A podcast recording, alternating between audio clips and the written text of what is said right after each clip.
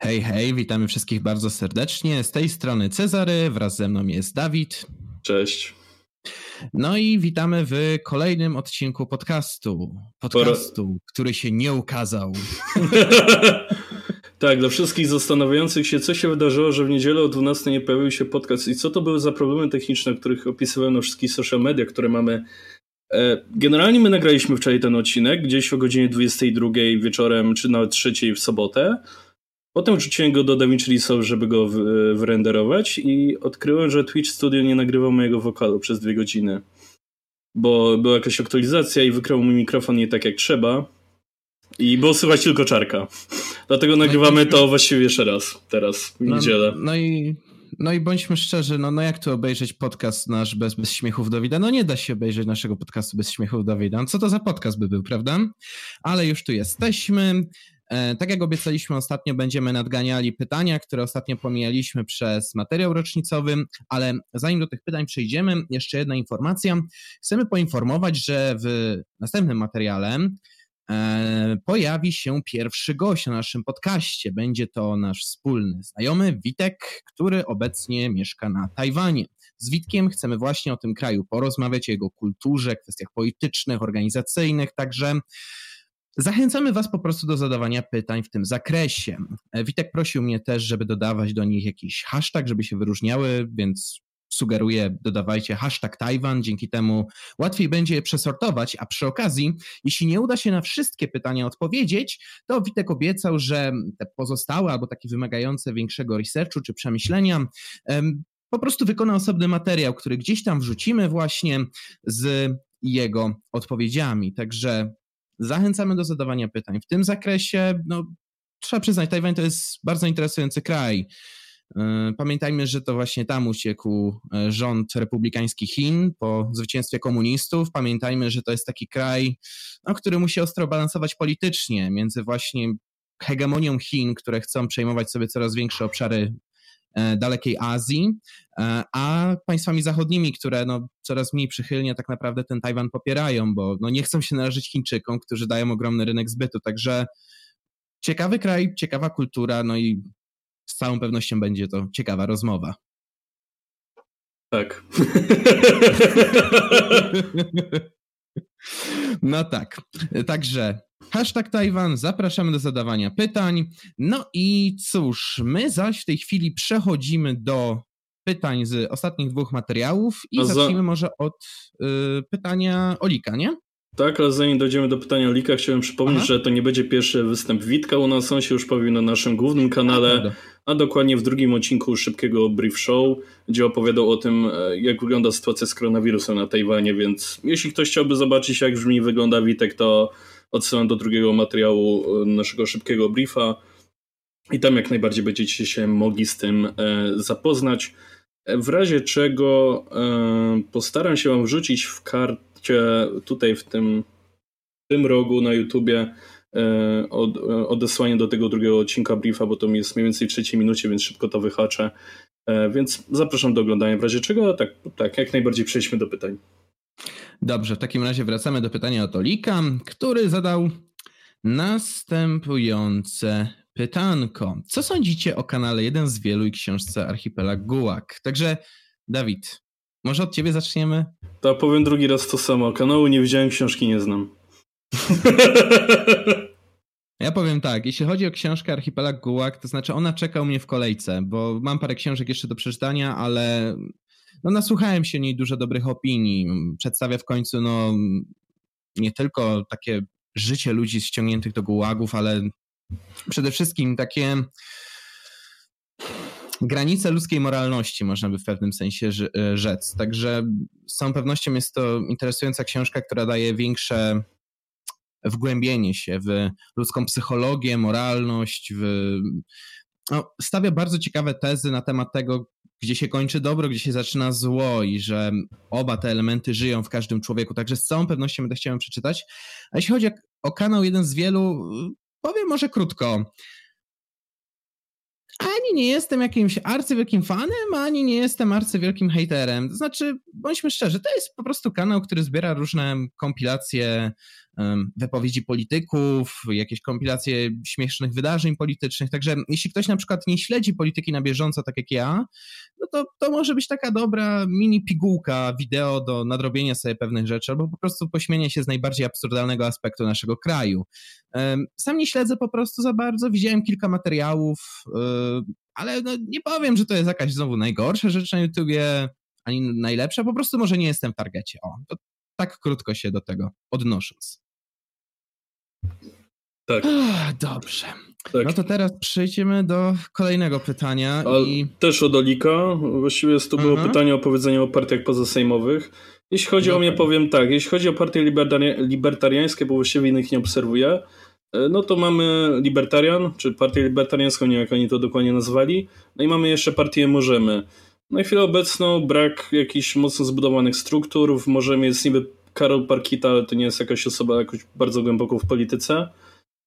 Pod kątem marketingowym bardzo ładnie wykonują grafiki informacyjne, bardzo fajnie się odnoszą do tego, co się dzieje w obecnej polityce, jeśli chodzi o ich stanowisko, więc poza tym spoko. Czekam właściwie na to, jak to będzie się rozwijały te partie, bo może z tego wyniknie coś ciekawego. Niestety usłyszałem, że reprezentant Libertarian nie dał sobie rady w rozmowie z towarzyszem Michałem. Trochę nie chce mi się w to wierzyć, ale muszę po prostu Tą, tą debatę obejrzeć, żeby się przekonać, ale mam nadzieję, że, że, że to były tylko nieśmieszne żarty. Jak można, kurczę, polec w debacie z kimś, kto do Britney Spears śpiewa komunistyczne pieśni? Jak można? No to, to, to nie można po prostu. To jest, to, jeśli, jeśli to się naprawdę stało, przysięgam, żyjemy w symulacji, trzeba zjeść paczkę draży korsarzy i obudzić się w piętnastym roku, wszystko zacząć od nowa, tak? E, ale wracając jeszcze do kwestii e, partii pozasejmowych, no nie śledzę też ich zbyt wiele. Znaczy, no wiem, że na przykład jedną z takich ugrupowań po lewicy byłaby Unia Pracy, która niedawno jeszcze była związana z S L D, ale przestała być. Ja powiem szczerze, tak, tak w ogóle nawiązując do takiej koncepcji partii pozasejmowych, warto by się moim zdaniem tutaj też zastanowić, dlaczego te partie pozostają poza Sejmem. Moim zdaniem kwestia no, jest dość oczywista, brak struktur. To znaczy, każde ugrupowanie, które chce odnieść jakiś sukces, musi mieć struktury, bowiem sukcesy, których zwieńczeniem jest wejście tak naprawdę do Sejmu, buduje się stopniowo. I jeden z konfederatów, pamiętam, że o tym mówił, kto wie czy nie Mencen, że sukcesy lokalne przekładają się często na sukcesy globalne. Czyli na przykład, jeśli dane ugrupowanie ma dobrze rozwinięte struktury, dobrze się da zapamiętać ludziom, którzy no, żyli w jakiejś miejscowości, gminie, powiecie, czymkolwiek. Um, I właśnie, jeśli ten człowiek, który to coś tam zrobił, będzie kojarzony z konkretnym ugrupowaniem, jest większa szansa, że w danym okręgu zyskamy większe poparcie w wyborach właśnie na przykład prezydenckich, unijnych, czy e, chociażby sejmowych. W związku z tym powiedziałbym tak, te ugrupowania tak długo pozostaną poza Sejmem, jeśli, jak długo nie zbudują silnych, stabilnych i dużych struktur, które rozpościerałyby się po całej Polsce. Właśnie dlatego najczęściej ugrupowania, które wchodzą do Sejmu, są takie odpryski innych ugrupowań. Na przykład Nowoczesna była takim odpryskiem od P O, no mhm. ale że P O miało strukturę i mogło to wypompować, to faktycznie Nowoczesna no, pojawiła się, wiadomo, bardzo szybko zgasła, no ale od razu mogła się wbić do tego Sejmu. Niewiele jest tak naprawdę ugrupowań, które wyszły z kompletnego zera, bo na przykład Partia Razem, no też jeszcze do niedawna była ugrupowaniem pozasejmowym, weszła w sumie dlatego, że weszła z kimś w koalicję, ale jednak miała dość siły, żeby wejść w tę koalicję, to znaczy um, budowała struktury w oparciu o um, polityków, aktywistów, którzy uważali, że S L D jest za mało lewicowe, tak? Także mieli jakąś podkładkę pod to. No, przykład takiej tytanicznej roboty zrobionej przy strukturach dla mnie to są jednak konfederaci, a szczególnie część korwinistyczna, tak, ta bardziej liberalna. To znaczy teraz, szczerzy, teraz no, tworzą w ogóle jakieś kluby konfederacji, właśnie jakieś takie jednostki lokalne.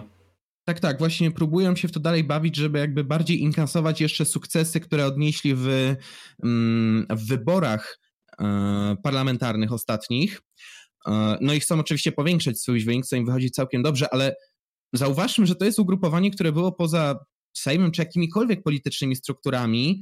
No, de facto tak do dwa tysiące czternastego, kiedy K N P udało się wbić pierwszy raz do Unioparlamentu. I nie mówię, zdarzały się lokalne sukcesy niektórych polityków. No, wbijali na przykład do rad miast, zostawali jakimiś burmistrzami, coś takiego, ale to były pojedyncze przypadki.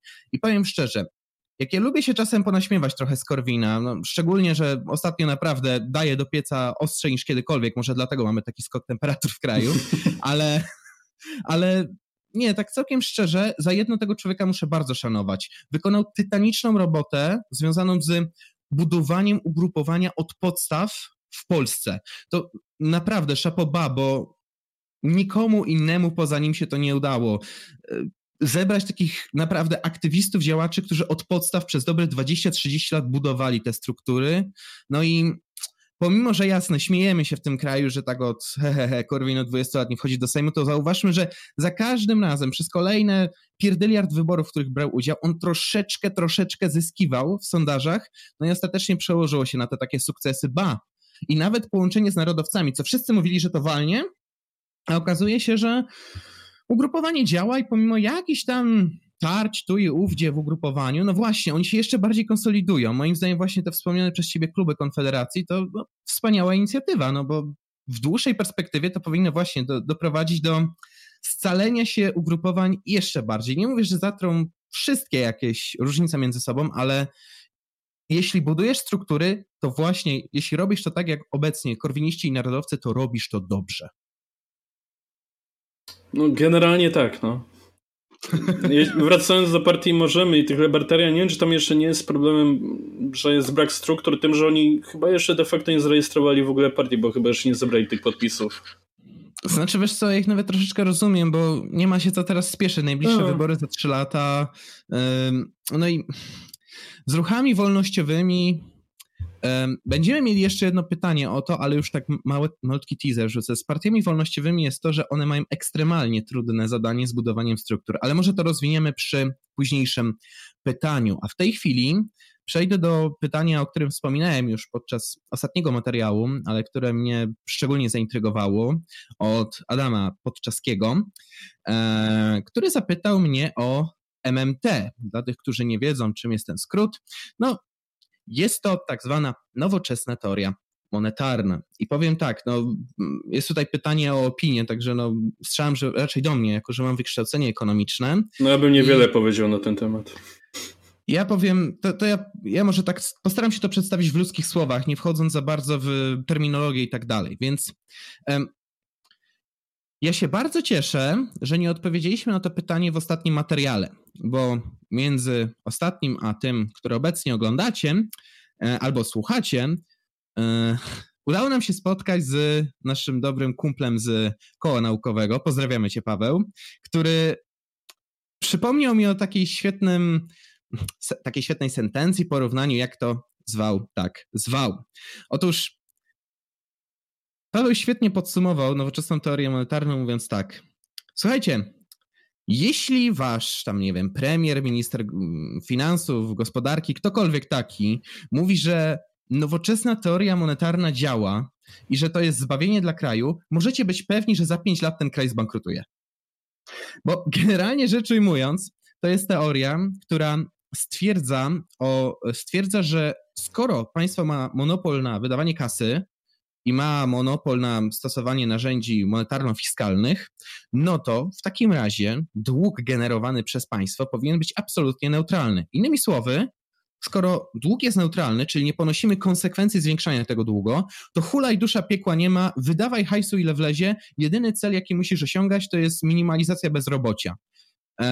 I powiem tak, jakbyśmy może żyli w próżni albo mieli jeden rząd światowy, który nikomu nie musi się już tłumaczyć ze swoich długów, no to jasne, no można sobie próbować wdrażać taką teorię, ale jak to mówi austriacka szkoła ekonomii, pieniądz nigdy nie jest neutralny. Nawet w, um, nawet w, dla naj, największych potęg we współczesnym świecie pieniądz nigdy nie będzie neutralny. I dzieje się to z dwóch powodów. Po pierwsze, jeśli przesadnie się zadłużymy, to wpływa to na ocenę jakości naszych aktywów państwowych. Jeśli jest w nich dużo długów, to tak samo jak bank, który no, na przykład kiepsko ściąga kasę od wierzycieli, tak samo takie państwo będzie po prostu postrzegane gorzej pod kątem inwestycyjnym, no i dostanie na przykład niższy rating, będzie miało większe trudności ze zdobyciem pieniędzy, dostanie wyższe oprocentowanie i tak dalej, i tak dalej. W związku z tym to jest pierwszy powód, dla którego ta teoria zwyczajnie w mojej opinii nie działa. To znaczy zawsze, przynajmniej we współczesnym świecie, nie mówię, że zawsze, ale nie spodziewam się, że w najbliższym czasie stworzymy rząd światowy, w związku z tym zawsze będzie jakiś inny podmiot, inne państwo albo jakaś instytucja finansowa, ratingowa, jakaś na przykład agencja ratingowa, która powie nam, macie zbyt duży dług, weźcie przestańcie, tak? Bo inaczej wam nie damy kasy albo e, utrudnimy pozyskiwanie dalszych funduszy. A drugi powód jest taki, że właśnie pieniądz nigdy nie pozostanie neutralny dla gospodarki. I na przykład dodrukowywanie pieniędzy bez opamiętania celem właśnie sfinansowania, sfinansowania długiem pewnych inwestycji yy, zawsze wywoła reakcję inflacyjną. W sensie Austriacy właśnie to bardzo fajnie opisywali, bowiem oni nie mówią, że inflacja działa tak jak według klasycznej czy keynesyjskiej teorii tak, czyli nie wiem, wyliczymy, że jest dziesięć procent, to znaczy, że to się natychmiast pojawiło w całej gospodarce. Nie. Generalnie instytucje, które są bliżej gotówki, mogą ją wykorzystać, na przykład szybciej wypuścić w obieg, spodziewając się, że ona wywoła inflację, bowiem mm, inflacja, żeby się pojawiła, musi być zweryfikowana przez podmioty rynkowe. Czyli na przykład mamy jakiś duży bank, który bierze kredyt z banku centralnego mhm. i mówi, aha, podrukowali, nie wiem, tam miliard złotych powiedzmy, tak? Aha, miliard złotych zaraz się rozpłynie po gospodarce, rozłoży się na wszystkie produkty w tej gospodarce. O cholera, będzie inflacja. Dobra, to jak najszybciej próbuję wypuszczać tę kasę jako kredyt, tak? Ko- kosze na procentach kredytowych, zanim jeszcze przedsiębiorcy zareagują na to. Wypuści tę kasę, skosi ten, kre- skosi ten procent, ale jeszcze nie wywoła to inflacji. Ale jak będzie to trafiało do kolejnych, wiecie, na przykład dużych korporacji, potem mniejszych przedsiębiorstw, średnich, małych, drobnych, do konsumentów, to każdy kolejny, mm, każdy kolejny podmiot na tej drabince będzie weryfikował, aha, no jest tak dużo kasy w gospodarce, to podniosę ceny, no nie? Jak, jak ludzie mają kasę, no to jasne, podnosimy ceny, no i w ostateczności, jak już dochodzi ten pieniądz na przykład do jakiegoś szarego konsumenta, to się okazuje, że wszyscy po drodze zdążyli już popodnosić ceny. Więc tak naprawdę największą stratę przeżywa tutaj taki przeciętny szary Kowalski, który stwierdzi, no, no dobra, no, no, no dostałem tę kasę, ale co z tego, że inf- bo jak inflacja poszła w górę, tak naprawdę mam realnie mniej, no to taki Kowalski przestaje konsumować, w, w związku z tym hamuje powoli gospodarka, no i, no i wszystko jasny szlak trafia, tak, bo jest ryzyko wpadnięcia na przykład w kryzys. Wygrywają tylko na tym najwięksi, którzy no, upłynnią kasę, albo inaczej zarobią na tej kasie, zanim wywołają reakcję inflacyjną. Jeszcze najlepiej, jak potem te zarobki wyślą sobie gdzieś za granicę. W związku z tym, mówiąc już tak maksymalnie prosto, ta teoria nie działa. Ale od razu zaznaczę jedno. Zauważmy, że nasz rząd jest teraz w takiej fazie, w której premier Morawiecki mówi o pułapce średniego dochodu. Jestem pewny, że jeśli PiS porządzi jeszcze ze dwie kadencje, zresztą PiS czy jaka, praktycznie jakakolwiek partia z Sejmu, która nie myśli o odchudzaniu finansów publicznych czy, czy obniżce podatków, no to spodziewajcie się, że w przeciągu tak właśnie dwóch, może ewentualnie trzech kadencji Sejmu usłyszycie, że to nie pułapka średniego dochodu jest problemem, tylko to, że my jeszcze traktujemy ten dług poważnie i że właśnie nowoczesna teoria monetarna to będzie nowy, genialny sposób na ocalenie kraju. I wtedy spodziewajcie się, że całe finanse publiczne rąbną w przeciągu pięciu lat, bo dług nie jest neutralny. Także no, mam nadzieję, że wyczerpująco odpowiedziałem na to pytanie. Dawid, może przejdziemy do czegoś innego, co? E, tak, mam tutaj pytanie od Michała Błońskiego. Mhm. E, ja pozwolę sobie te pytanie stracić, bo wczoraj je czytałem w całości, więc w miarę je pamiętam. Generalnie mhm. chodziło o to w tym pytaniu, że, że Chińczycy czy generalnie Azjaci mają to do siebie, że udają wielkich w momencie, kiedy jest u nich kryzys, a siedzą cicho, gdy jest u nich bardzo dobrze. I czy to, że obecnie Chiny wydają się tak wielkim mocarstwem, które próbuje wojować handlowo na całym świecie, czy to nie jest mydlenie oczu dla całej reszty świata, żeby się sztucznie bała. No i jeszcze sugestia, że jak będzie sklep z koszulkami, kubeczkami, to żeby zrobić wzór kręcenia Małysza. Dobrze, jeśli kiedyś zrobimy sklepik, to na pewno będę, będę pamiętał o tym wzorze, żeby komuś zlecić zaprojektowanie. A jeśli chodzi o Chińczyków, to powiem tak. Chiny, trzeba zauważyć, że obecnie, mimo że próbują lecić kosmos i tak dalej, choć Na chwilę obecną przemysł kosmiczny się dopiero rozwija, więc to jeszcze trochę lat minie, zanim się ktokolwiek zacznie na tym bardzo skutecznie bogacić. Ale trzeba pamiętać odnośnie Chin to, że Chiny to są kraj, który się niesamowicie rozwija technologicznie, z tego względu, że przez długie lata, robiąc de facto zamówienia dla Amerykanów, podkradł po prostu ich patenty, ich technologie, zaczął tworzyć własne rzeczy. Dodatkowo ostatnio Huawei ogłosił, że też będzie wydawał swoje własne procesory, ale nie pamiętam, czy na komputer, czy na komórkę, ale zgaduję, że raczej chodzi o urządzenie mobilne, bo to im samym tak naprawdę obniży koszta. Więc od strony technologicznej muszę przyznać, że Chiny naprawdę ostro gonią Zachód. W Europie i na Zachodzie ich produkty są dość powszechne i to różnorakie. Ostatnio jeszcze wypuścili transparentny telewizor, nie wiem po co, ale okej. Okay. Więc muszę przyznać, że Chińczycy technologicznie nie, nie udają wielkich, są wielcy. Ja ci powiem tak, po co wypuścili te, telewiz- te telewizory? Dla kasy, no dlaczego mieliby wypuszczać? Ale mm, ja... Znaczy, tutaj... miałem na myśli to, że nie widzę za bardzo zastosowania dla transparentnych telewizorów. To miałem bardziej na myśli. No, może nie widzisz, ale no są fajne, ktoś kupi, nie? No o to chodzi, ale ja powiem tak, y... ja zawsze lubię zauważyć jedną rzecz, bo społeczeństwo lubi sobie traktować Chiny jako o, wielka petunga ze wschodu albo o, biedny kraj, tak? Niektórzy upraszczają, że to jest po prostu kraj socjalistyczny niż po prostu kapitalistyczny, a ja lubię mówić, że Chiny to jest kraj dwóch prędkości. Inna, inaczej sytuacja wygląda w, z perspektywy finansów publicznych, z takiej makroskali, a inaczej jakbyśmy się przyjrzeli bezpośrednio temu społeczeństwu. Tak więc jeśli chodzi o makrosytuację kraju, to ona jest no taka dobra i faktycznie można by powiedzieć, że kraj powoli, bo powoli, ale staje się tą taką dominującą potęgą światową. Z czego to wynika? Ano z tego, co się dzieje na dole społeczeństwa, na dole tej drabiny. Otóż przeciętny Chińczyk, jakbyśmy się przyjrzeli na przykład przeciętnemu P K B na głowę, to może nie jest najbardziej dokładny miernik, ale wciąż daje nam jakąś informację. Przeciętny Chińczyk jest jeszcze względnie biedny, biedny w porównaniu do przeciętnego Europejczyka czy Amerykanina. Więc tak naprawdę przeciętny obywatel Chin nie żyje w jakichś luksusach, nie pławi się w najbardziej prestiżowym kraju świata, tylko często bieduje i stara się przeżyć od pierwszego do pierwszego. Szczególnie to widać w miastach na nadbrzeżu Chin, gdzie no, koncentruje się tak naprawdę lwia część P K B, bo tam są te największe miasta, porty, tam się właśnie prowadzi jakieś, tam są te specjalne strefy ekonomiczne do handlu z Zachodem, e, więc no, tam można znaleźć zwyczajnie pracę, ale ta praca jest często no, kiepsko płatna, bo nie ma jeszcze jakichś presji oddolnych o zwiększanie płac, a jakby były presje, to wiecie, to oni mają mam, wojsko, policję i tak dalej, żeby uspokoić te presje. Um, no i przeciętny Chińczyk będzie tak naprawdę no, czasami gotów nawet pracować za tę przysłowiową miskę, miskę ryżu, żeby wyżyć.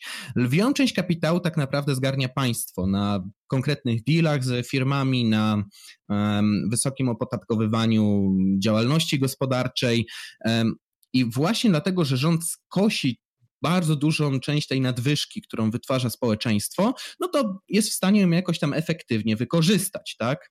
Przykładowo na właśnie program kosmiczny, który, jak sam mówiłeś, nie przyniesie na razie wielkich zysków, no ale prestiżowo to już coś znaczy. Albo tak jak wspominałem na ostatnim briefie, na na przykład wyprodukowanie nowego sprzętu wojskowego, tak? Który ma zastraszyć niejako pozostałe kraje. Ale wciąż, czy to jest kraj najsilniejszy gospodarczo na świecie, nie powiedziałbym, bo przeciętny obywatel wciąż ma tam ciężko, a rozwój gospodarczy raczej wynika z tego, że rząd chiński, oczywiście przy spełnieniu pewnych warunków, przyzwala na podpieprzanie pomysłów i takiej, powiedzmy, kreatywności firm zachodnich, tak? To znaczy... Mm, Przykładowo, no największe marki chińskie, można by powiedzieć, że powstały na bazie zżyn i kradnięcia patentów, tak? No chociażby firmy telefoniczne, takie produkujące telefony typu Huawei, Xiaomi. Przecież to są wszystko tak naprawdę patenty podrąbane z zachodu i one mogą być produkowane w Chinach, dlatego że te firmy dogadały się z tamtejszym rządem, aby ten dał im taką furtkę od tyłu, tak żeby oni mogli to kontrolować, no i kosić na tym hajs i przy okazji na przykład uprawiać szpiegostwo przemysłowe, tak, za pomocą telefonów. Także pa- panie prezydencie Chin, proszę mnie teraz nie śledzić, tak, bo mam Huawei'a. No nie tylko, nie tylko szpiegostwo przemysłowe, szpiegostwo ogólne też również. No tak, tak, jasne. Takie, które stosowało U S A przez długie lata i stosuje nadal za pomocą C I A ich narzędzi, między innymi narzędzi, które stworzył Edward Snowden. Mhm. E, I prawda jest taka, że no Chiny po prostu nauczyły się grać tą grę zwaną kapitalizm, nie wyznają w ogóle tej idei, używają tego stricte jako narzędzia i robią to dobrze, no trzeba to przyznać. A jeśli chodzi o firmy, które działają w Chinach, to żeby móc działać w Chinach jako firma na przykład technologiczna, trzeba też otrzymać po prostu licencję od państwa, więc wiadomo, że Chiny mhm. nie dopuszczą w żaden sposób Zachodu, jeśli ten Zachód nie będzie chciał się w jakiś sposób z nimi dogadać. Przykładowo Steam poszedł na rękę Chinom i wstawił zabezpieczenia dodatkowe, które z jednej strony nie pozwalają osobom młodym, czyli nastolatkom, grać o określonych mhm. godzinach. Nie ma możliwości ustawienia sobie loginów ani awatarów, z tego co wiem. Masz po prostu taki przypisany numer mhm. do siebie i generalnie jest to taki dość mocno pośledzony Steam, ale no dostosowany pod rynek chiński po prostu, nie? Um, dokładnie i ja bym jeszcze tylko jedną rzecz zauważył, znaczy od tak, puentując może odpowiedź na pytanie, czy, czy Chiny to jest taka już potęga. To jest państwo zdolne do naprawdę wielu rzeczy, ale powiedziałbym, że nie ma tak silnej podkładki gospodarczej, która moim zdaniem jest głównym czynnikiem tak naprawdę sukcesu państwa, jak mają jeszcze kraje zachodnie, czy, czy nawet to U S A, które no zapada się ostatnio w sobie, ale wciąż no, ich podkładka gospodarcza jest moim zdaniem e, silniejsza, także obawiałbym się Chin. E, ja bym się względu... obawił, no z jakiego względu? Znaczy ze względu na dwie rzeczy. Mhm. Pierwsze to to, że oni pokazali, że potrafią być agresywni i że um, umieją już nacisnąć na Zachód. Przykład, na przy... Najlepszy przykład to będzie sytuacja Hongkongu, tak? Dawniej by się nie odważyli ścierać się z zachodnimi krajami, a teraz mają na to trochę wyrąbane. Ale drugi powód jest taki, że um, Chińczycy tak naprawdę budują sobie um, taki system społeczny, w którym ewentualny przewrót czy, czy, czy zmiana sposobu zarządzania tym wszystkim wydaje się trochę niemożliwa. Także jeśli Chińczycy raz odniosą sukces nad jakimś tam krajem, nad jakimiś ludźmi, to ci ludzie automatycznie wpadają na przykład pod system kontroli obywatelskiej. I to jest ogromne zagrożenie. W związku z tym bardzo bym uważał mimo wszystko na zakusy imperialne Chin, bo nawet jeśli nie odniosą ogromnego sukcesu, to ludzi, których i państwa, które przejmą, będą miały ogromny, ogromny problem, żeby się z tej klatki wyrwać. Trzeba też pamiętać o tym, jaką indoktrynację wprowadza rząd chiński tak naprawdę. Pokazał mm-hmm. to między innymi Michał Patern na swoich podróżach e, ostatnich e, na Wielkim Powrocie na Wschód, gdy był w Chinach, gdzie ludzie, e, chcąc mu jakoś pomóc, dzwonili na policję i on sam mówił, że słuchajcie, nie tak, że ci ludzie chcą mnie podpieprzyć, uważają, że jestem jakiś zły. I im wdrożono od dzieciństwa, że gdy ktoś ma problem i chce mu pomóc, to się dzwoni na policję, bo, bo policja i generalnie państwo jest od pomocy. Jest jak ten wielki ojciec, który zawsze pomoże. I to też jest duży problem, bo nawet nie ma szans, żeby tam się za bardzo spełnił taki scenariusz, jak na przykład na Białorusi, gdzie ludzie w końcu się wkurzą i zaczną wychodzić na ulicę i protestować e, masami, masą krytyczną de facto. A w Chinach mhm. będzie to bardzo ciężko, ponieważ tak naprawdę większość społeczeństwa jest zindoktrynizowana strasznie. Dokładnie, także mm, to nie jest może potęga, która byłaby teraz w stanie zawojować świat, ale jeśli nad kimś zawojuje, to szykujmy najczarniejsze scenariusze. A teraz pozwól, że przeskoczę do pytania od Gaspara, bo mhm. ono jest dość krótkie, ale jestem ciekaw, jakbyś ty podjął się definiowania pewnego pojęcia, bowiem poproszono nas, abyśmy dokładniej zdefiniowali kolektywny autyzm. To znaczy odnosi się do oczywiście do tej historii, którą przytaczaliśmy na temat akcji z poszukiwaniem flagi szkalującej Trumpa w jednym z epizodów, ale czy byłeś teraz w stanie tak wyskoczyć z taką ogólną definicją kolektywnego autyzmu? Myślę, że tak. Jeśli chodzi o sam artykuł dotyczący hasła, gdzie tego użyto, postaram się go znaleźć i wrzucić w opisie do tego mhm. odcinka, więc w razie czego możecie się z tym zapoznać, bo w zasadzie tam niebezpiecznik użył tego hasła. I ja bym ja miał to zdefiniować. Jest to generalnie grupa ludzi, która, jakby to ująć, społecznie jest dość upośledzona, ale jednocześnie mhm. interesuje się na tyle unikatowymi i niezwykłymi umiejętnościami, jak i zainteresowani, zainteresowaniami, gdzie w pojedynkę nie są w stanie za bardzo tych zainteresowań w jakiejś według ich słusznej sprawie wykorzystać, ale gdy zbiorą się w grupie, to ilość tych unikatowych zainteresowań, umiejętności pozwala na to, żeby dokonać rzeczy, które w pojedynku dla nich byłyby zupełnie niepotrzebne, nie, niemożliwe, ale jednocześnie jest to grupa ludzi, która de facto jest w stanie się do, dogadać tylko i wyłącznie ze sobą, ponieważ z resztą ogółu społeczeństwa e, po prostu nie w stanie. Ja bym miał tak bardzo ogólnikowo zrobić taką definicję, to myślę, że tak bym to ugryzł. To by, to by pasowało w sumie, bo tak, z jednej strony kolektywno chodzi oczywiście o to, że większa efektywność jako grupa, nie jako jednostki, a z drugiej strony właśnie autyzm, czyli dogadujemy się z innymi autystykami, ale z takimi normalnymi ludźmi mamy już pewien problem. To jest, no, do, bardzo pasuje ta definicja i to określenie właśnie do użytkowników Forchana, Forchana tak, czy, czy, czy nawet Reddita niektórzy by pewnie stwierdzili, że tam też jest obecny taki kolektywny autyzm, ale forczanowcy wynieśli to chyba na najwyższy poziom. Raczano bym tutaj nie dawał, bo to jest strasznie toksyczne środowisko, ekstremalnie, tak, bardziej tak. niż wykopki. No już chyba bliżej do tego wykopkom, to prawda. Ym... Dobrze, tutaj jest takie techniczne pytanie do nas od Banany, to może odniesiesz się do niego, co? Bo to tak twoja broszka w sumie.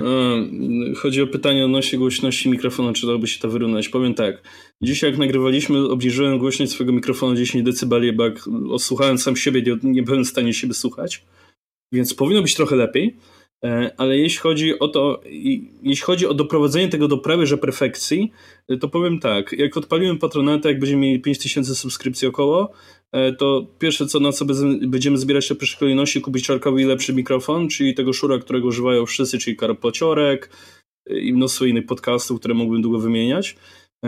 I mi też zakupimy ten sam mikrofon, jak i interfejs audio, więc na początku będziemy mieli lepsze mikrofony, ale jeszcze będziemy się kontaktować za pomocą Discorda, nagrywać Twitch Studio, więc ten dźwięk już będzie bliższy równości, ale jeszcze nie będzie idealny, ale kolejną mhm. rzeczą, którą będziemy chcieli zakupić po zakupie mikrofonów, czyli zrobić kolejny cel wtedy, to będzie Zoom H osiem prawdopodobnie, czyli urządzenie, które umożliwi nam po prostu wpięcie tych mikrofonów do innego urządzenia, ustawienia stałej głośności, już nie nagrywanie się przez Discorda, tylko usiąść obok siebie kulturalnie w jednym pokoju i po prostu się nagrywać w ten sposób, więc jak odpalimy Patronite'a, to pierwsze co, to będziemy dążyć do profesjonalizacji podcastu, bo od strony wideo, no wyobraźcie sobie, już jest na tyle w porządku, że to, to jest rzecz, która może jeszcze z jeszcze większą profesjonalizacją trochę poczekać.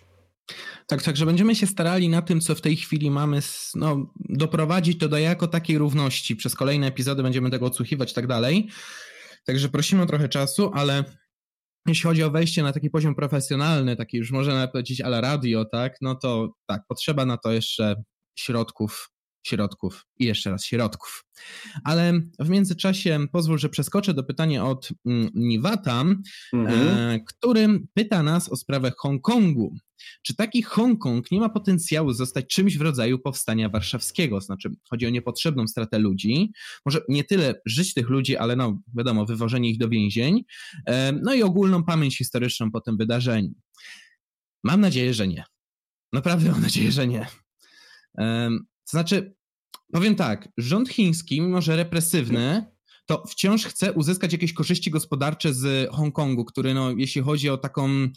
Um, taki potencjał gospodarczy, no to jest on ogromny. Nie, nie, przez, nie przez przypadek Hongkong wiecznie znajduje się w czołówkach rankingu wolności gospodarczej i nawet jeśli oni tam wdrożą taki, powiedzmy, chiński kapitalizm w cudzysłowie, no to wciąż ta efektywność jeszcze przez parę lat będzie dość wysoka, tak? Socjalizmowi nie uda się temu, znaczy socjalizmowi, to, to temu takiemu, tej takim hybrydowemu systemowi Chin nie uda się zbić tej przedsiębiorczości od razu, więc myślę, że nie zależy Chińczykom na tym, żeby niszczyć miasto, ale nie spodziewałbym się też jakiegoś bardzo kolorowego scenariusza dla Hongkongu. To znaczy Chińczycy już pokazali, że idą po swoje, że Zachód ich nie jest w stanie powstrzymać, że właściwie Zachód nie chce ich powstrzymywać. No i oni teraz tam prawdopodobnie powolutku będą wdrażali swoje prawo o bezpieczeństwie. No i właśnie zamykali kolejną, na razie mikro jeszcze nację pod takim żelaznym uściskiem, o którym wspominałem w pytaniu wcześniej. Znaczy ja myślę, że mieszkańcy Hongkongu nie martwią się o to, że upadnie ich nagle gospodarka. Myślę, że bardziej boją się o wszystko inne, co jest związane z Chinami, czyli bardziej kwestie obyczajowe, kontrola obywateli i tak dalej. Myślę, że o gospodarkę to oni się najmniej martwią. Mi chodzi o to, że wiadomo, że tych ludzi nakręcają kwestie społeczne, ale przez kwestie gospodarcze mam wrażenie, że właśnie rząd chiński nie będzie chciał niszczyć mm, tego okay. miejsca zupełnie, tak? Więc bardziej, bardziej tu przyjąłem po prostu perspektywę rządu chińskiego, a nie protestujących, bo tak, protestujący prawdopodobnie będą krzyczeli o wolności słowa, niezależności, o no, wypracowanej tam w dziewięćdziesiątym dziewiątym umowie o tym, że to będzie taki specjalny, specjalny specjalna część autonomiczna Chin, tak? Ni to państwo, ni to, ni to część właśnie rządu z Pekinu. Także ludzie jedno, Chiny drugie. Wątpię, żeby to się skończyło rozpieprzeniem osiemdziesiąt procent miasta, ale nie skończy się z całą pewnością kolorową. Tak bym to spuentował. Ale wiesz co? Bardzo ciekawe pytanie od X D go dostaliśmy i e, pozwól, że zacznę, bo, bo jako ekonomista muszę tutaj odpalić od razu z rakiety e, i przelećmy przez całe, e, całe tutaj pytanie. Tomasz Malthus w eseju na temat zasad funkcjonowania społeczeństwa wykazał, że pewna część społeczeństwa musi żyć w nędzy, aby utrzymywać naturalną równowagę pomiędzy wzrostem ekonomicznym i przyrostem naturalnym. Oznacza to, że w miarę wzrostu populacji w tempie szybszym od rozwoju ekonomicznego tylko głód ogranicza poziom liczebności populacji. Zatem ma, mam do panów dwa pytania. Czy panowie zgadzają się z tym i czy w takim wypadku filantropia no, wynikająca z rządu i pozarządowych organizacji względem zubożałych klas społecznych ma sens? Także powiem tak, każdy, kto się uczył na chyba prawdopodobnie jakimkolwiek, na jakimkolwiek uniwersytecie, na jakimkolwiek wydziale ekonomicznym, powie tak, Malthus pierdoli i chuj. Więc... Więc przede wszystkim, e, znaczy fundamentalnie można powiedzieć, że jego twierdzenie jest prawdziwe, tylko problem jest taki, że z tej pułapki Malthusa społeczeństwu współczesnemu udaje się uciec pomimo logarytmicznego wzrostu populacji. To znaczy um, chodzi generalnie o to, że postęp nie przewidzi... Malthus nie mógł przewidywać, że postęp technologiczny będzie tak drastyczny, tak szybki, że pomimo tego, że ludzie przerastają w tak ogromnym tempie, że problem głodu stanie się nagle czymś marginalnym. To znaczy problem głodu był większy na początku dwudziestego wieku niż jest na początku dwudziestego pierwszego. Nie twierdzę, że nie ma rejonów świata, które głód dotyka, ale głód je dotyka raczej z powodów nietechnologicznych, a raczej ustrojowych. To znaczy rząd, który zniechęca ludzi do przedsiębiorczości, czy też y, niespełnienie pewnych kryteriów y, do budowania jakiegokolwiek wzrostu gospodarczego, ale o tym musiałbym się już troszeczkę dłużej wypowiedzieć. Natomiast jeśli spojrzymy na większość krajów, nawet rozwijających się, niekoniecznie rozwiniętych, ale rozwijających się, na przykład w, y, w Azji czy, y, czy w Ameryce Południowej, to dostrzeżemy, że te, które starają się w jakiś tam sposób no, pobudzać przedsiębiorczość ludzi, albo przynajmniej dbają o rozwój nowoczesnych technologii, bez problemu unikają problemu głodu. Także mm, przypominam, że na przykład po, yy, po jednej z najsłynniejszych pięciolatek świata, czyli tej, która się odbyła w Chinach na przełomie lat pięćdziesiątych i sześćdziesiątych, po której no, w kraju poniżej takiego progu już skrajnej biedy miało wkrótce żyć dziewięćdziesiąt procent populacji, dziewięćdziesiąt procent z praktycznie miliarda wówczas, tak, nagle ten kraj, pomimo tego, że nie ma jakoś mocno wolnościowego systemu, wybił się na kraj, gdzie no, głód występuje w biedniejszych prowincjach, ale jednak został zredukowany. I generalnie rzecz ujmując, twierdzenia Malthusa, że powinniśmy zwalczać populację, zwalczać taki wzrost, przyrost populacji, bo to zagraża wzrostowi gospodarczemu, no jest tutaj nietrafione, bo jak to mówił pewien znany polski cybernetyk, kiedyś z jednego ziarna rodziło się, nie wiem, pięć, potem piętnaście, dzisiaj się już rodzi sześćdziesiąt, w związku z tym no, technologia umożliwia nam po prostu ucieczkę z mm, pułapki maltusjańskiej. W związku z tym ja nie zgodzę się, że um, nie zgodzę się, że musi istnieć biedota, ale ja nie muszę się z tym zgadzać czy nie zgadzać, bowiem społeczeństwa ludzkie od zarania cywilizacji tworzą hierarchię, naturalnie. Nikt o tym tak nie decyduje per se, tylko zawsze jak żeśmy się gromadzili, czy to wokół, nie wiem, lordów, wataszków, wokół królów, czy, czy nawet wokół systemów demokratycznych dzisiaj, to tworzy naturalną hierarchię. I zawsze będą tacy, którzy sobie w tej hierarchii poradzą lepiej albo gorzej. W związku z tym zawsze będą klasy niższe i klasy wyższe, tak? I jakieś tam średnie, powiedzmy. W związku z tym e, nie twierdzę, że muszą istnieć te klasy najniższe, ale one istnie... niezależnie co ja powiem, one istnieć będą zawsze. Jednakże zaznaczę jedno. Istnieje możliwość, żeby nawet te klasy najniższe żyły przyzwoicie. I dowodem na to są wysoko rozwinięte kraje zachodnie. Znaczy, w krajach zachodnich musisz naprawdę chcieć, żeby być, nie wiem, bezdomnym na przykład, tak? W sensie, czasami to jest kwestia przypadku i ogromnego pecha, ale najczęściej to jest kwestia tego, że właśnie jesteś w jakiś sposób kontrproduktywny, tak? W sensie, nie wiem, uzależnisz się od czegoś, tak? Yy, I przez to wytracasz bliskich i pracę, i środki. Albo alternatywnie, no nie wiem, no próbujesz właśnie okantować społeczeństwo, tak? Na lewo się dorobić. No niektórym to wychodzi, wtedy ich nazywamy wielkimi przedsiębiorcami, ale innym nie wychodzi i wtedy właśnie kończą, kończą właśnie w więzieniu albo bez grosza przy duszy. W związku z tym ja uważam tak, zawsze będzie istniała hierarchia, zawsze będą klasy niższe i wyższe, ale te niższe mogą żyć w przyzwoitych warunkach, tak? Jakbyśmy porównali, jak żyje dzisiaj klasa niższa, a jak, nie wiem, pięćdziesiąt czy sto lat temu żyła klasa niższa, to ma ona o wiele lepiej niż kiedykolwiek. No i właśnie, jeszcze to drugie pytanie, czy filantropia względem zubożałych klas ma sens? Ma, bo jeśli ktoś oddaje jakąś tam część swojego majątku, żeby komuś pomóc, no co w tym złego? To jest dobrowolność. To jest dobrowolność, dokładnie, także... Jeśli wspieramy klasy niższe, to nie, to nie oznacza automatycznie, że przekładamy się na to, że te klasy niższe będą, nie wiem, na przykład przyspieszymy ich płodzenie się, tak? Zresztą dobrym przykładem tutaj jest Polska.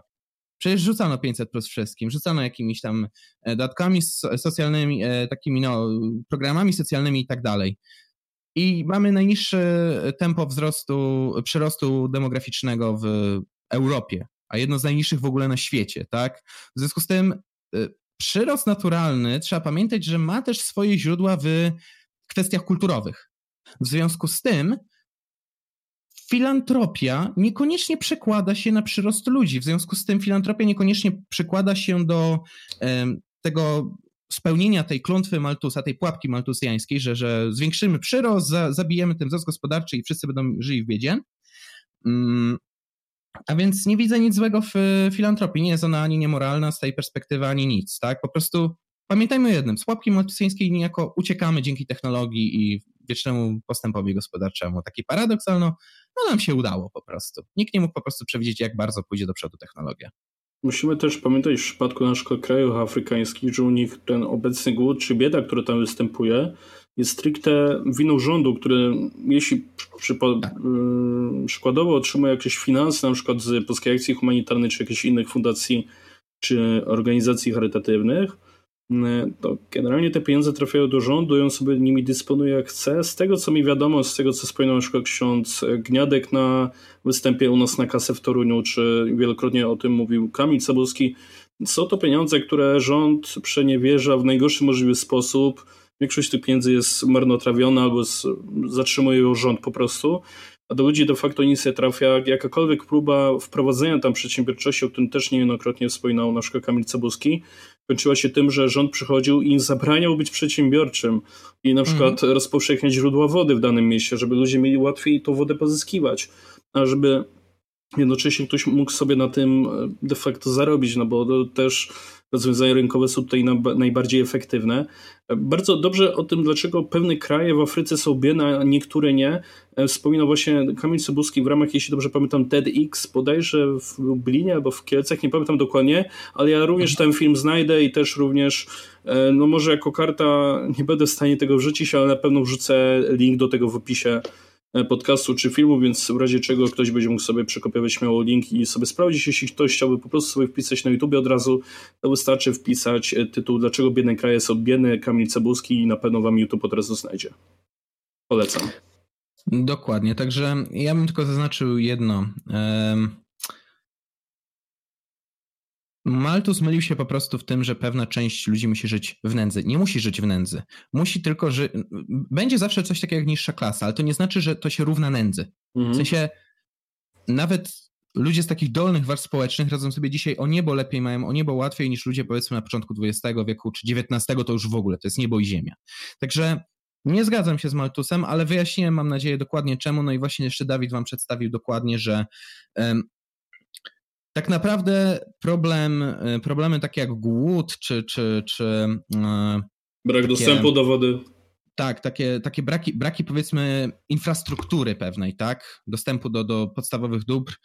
To często nie jest kwestia systemu gospodarczego, to jest bardziej kwestia właśnie korupcji, złej władzy i tak dalej, i tak dalej. No dobrze, także zostaliśmy przy tym chwilę i mam nadzieję, że udało nam się odpowiedzieć na to pytanie i Odniósłbym się teraz do komentarza od Witolda Jachima, który, Jachima, tak, który zarzucił nam, że prawdopodobnie źle rozumiemy, czym jest wegetarianizm czy weganizm i że postawiliśmy tutaj zbyt silne twierdzenie, no, rzucając taką tezę, że weganie czy wegetarianie to są już ludzie, którzy no, walczą ze złem, którego nie da się zwalczyć. Ja się nawet zgodzę. Prawdopodobnie postawiliśmy troszeczkę zbyt ostrą opinię ze względu na to, że jest taka teoria o takich dwóch procent, ekstremistycznych dwóch procentach, które się znajdują w każdej grupie społecznej, grupie aktywistycznej itd., itd., które są często najbardziej zauważalne społecznie, bo są najgłośniejsze, ale niekoniecznie najbardziej merytoryczne, właśnie najczęściej najbardziej szurają, tak? Um, Przez wzgląd na to, że w mediach obecne są raczej właśnie osoby wspomnianej tutaj w komentarzu pani Spurek, czy jej podobnych naukowców, bo przypomnę, że ta pani ma doktorat. E...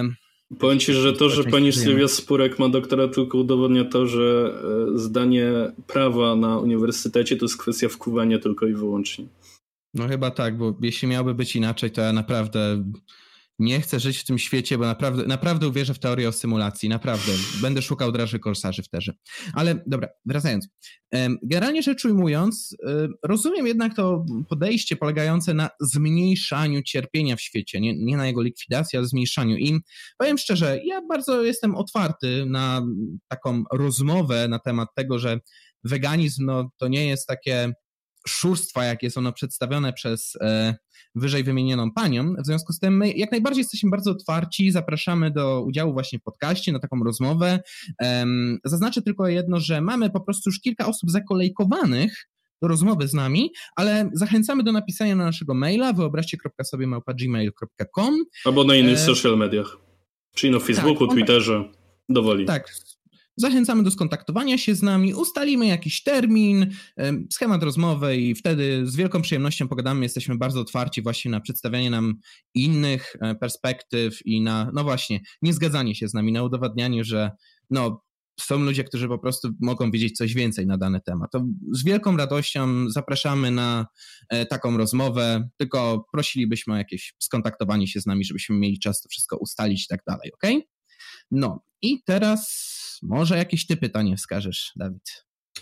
Mamy tu pytanie od Szyka, który nie zgadzał się, zgaduje, że ze mną głównie, jeśli chodzi o mhm. podejście do Powstania Warszawskiego, że to jest, nie jest jakieś święto narodowe pod kątem wychwalenia, tylko to jest coś, co powinno być upamiętnione.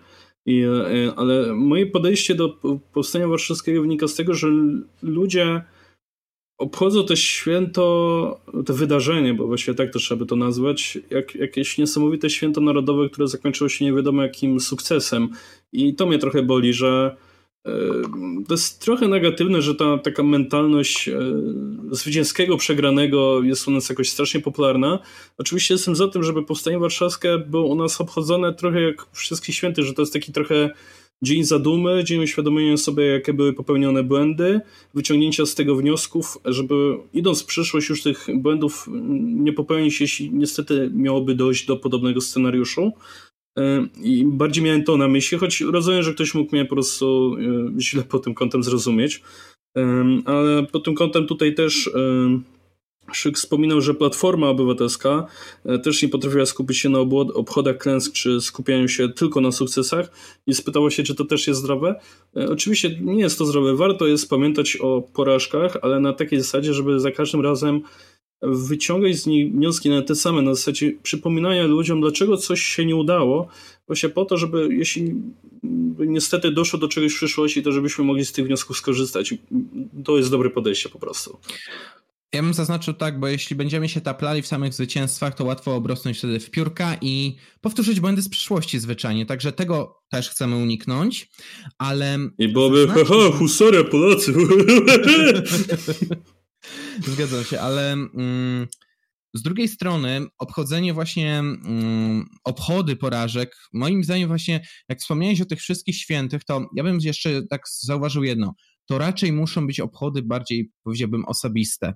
Bo jak obchodzimy wszystkich świętych? Spotkamy się z naszymi rodzinami, rodzinami, odwiedzamy bliskich zmarłych na grobach, spędzamy ten czas w zadumie, ale tak sami ze sobą, indywidualnie. Moim zdaniem można oczywiście sobie zorganizować jakieś obchody. Proszę bardzo, tylko zauważmy, że jak, jaka jest dysproporcja obchodzenia Powstania Warszawskiego, a obchodzenia jakichś zwycięstw. W sensie mm, piętnastego sierpnia, który do, dopiero co był, tak, no mamy zawsze tę paradę wojskową, tak, ale czy są jeszcze urządzane jakieś takie naprawdę obchody z pompą? No nie ma ich za wiele i są dość słabo promowane. Natomiast o godzinie W każdy wie, że Warszawa staje na minutę i zaczynają to takie, wiesz, trąbienie, tak, żeby to wspomnieć. Chodzi tutaj też troszeczkę o skalę. Dużo więcej Polaków będzie pamiętało o pierwszego sierpnia niż o piętnastego, tak?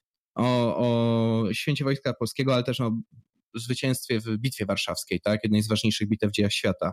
Dodatkowo, no Jezus Maria, już nie będę nawet przywoływał tego, jak słabo w kraju jest obchodzone jedno z nielicznych powstań, które wygraliśmy, czyli Powstanie Wielkopolskie. Także chodzi tutaj o pewną dysproporcję w tym zakresie. Nie mówię, żeby obchodzić tylko zwycięstwa, ale powinniśmy zachowywać zdrowy umiar przy obchodzeniu porażek i troszeczkę się docenić za zwycięstwa, tak? Budować społeczeństwo, które troszeczkę bardziej wierzy w siebie, a nie tylko twierdzi, no stoję moralnie wyżej, no ale obywateli wytraciłem, tak? Bo nie tędy droga moim zdaniem, no, jest po prostu autodestruktywne w pewnym sensie. Muszę przyznać, ale... że jeśli chodzi o obchody czy świętowanie Bitwy Warszawskiej z tysiąc dziewięćset dwudziestego roku, jeśli dobrze pamiętam, mhm. To, to jest to robione całkiem fajne. Narodowe, nie wiem czy to jest ministerstwo, czy, czy jakaś inna instytucja rządowa, która zajmuje się dziedzictwem kulturalnym, podjęła współpracę na pewno z niektórymi hip-hopowcami, bo na przykład z J W P wczoraj słuchałem klipu zrobionego mhm. na, na temat Bitwy Warszawskiej i przyznam, że nowocześnie, fajnie, przyjemnie jest to zrobione jako takie upamiętnienie, że właśnie Warszawa jest Polska, że mamy tu swoją kulturę i tak dalej.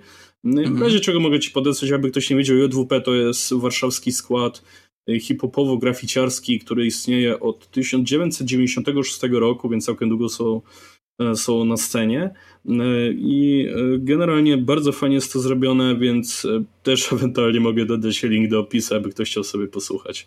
Może warto w takim razie powiedzieć jedno. Być może już się zaczyna zmieniać ten bieg rzeki. Być może poprawi się to nasze świętowanie zwycięstw, ale zobaczymy, bo teraz też ciężko to ocenić ze względu na to, że jesteśmy jednak w sytuacji pandemicznej, w związku z tym no zobaczymy tak naprawdę przez następnych kilka lat, czy, czy idziemy w dobrą stronę, czy złą, bo ciężko takie rzeczy oceniać po jednorazowych obchodach, tak? To trzeba prześledzić obchody z paru lat. Ale no właśnie. Dobrze, zostawmy może już ten temat e, i teraz, ej kurde, pogadalibyśmy o Ayn Rand i co o niej myślimy, co? To może to powiesz mi, co, co, co sądzisz o Ayn Rand? Fajna, niefajna? Znaczy... dwa na dziesięć, pięć na dziesięć, jak tam? Znaczy, generalnie koncepcja obiektywizmu to jest koncepcja bardzo mocno indywidualistyczna. Generalnie osoby, które to popierają, to są bardziej jednostki niż grupy. Choć widziałem parę mm-hmm. grup takich dyskusyjnych na temat obiektywizmu czy różnych innych filozofii związanych z indywidualizmem. Więc ci ludzie jak najbardziej istnieją. Jeśli chodzi o samą Ayn Rand, no, szanuję za propagowanie kapitalizmu, bo wiele jej dzieł było na ten temat. Trochę mniej szanuję za poglądy dotyczące praw autorskich, ale no wiadomo, każdy ma do tego różne podejście. Mhm. Ale jeśli chodzi o Polskę, to najbardziej chyba z Ayn Rand kojarzy się niestety Keltus, który jest człowiekiem jakim jest. Więc w no. Polsce ten pogląd ma dość zły P R.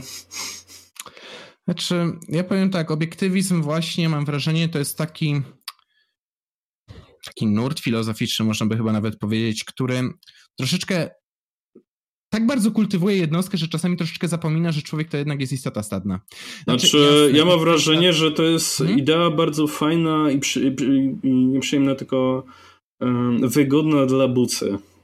Pozwoli im dużo rzeczy usprawiedliwić.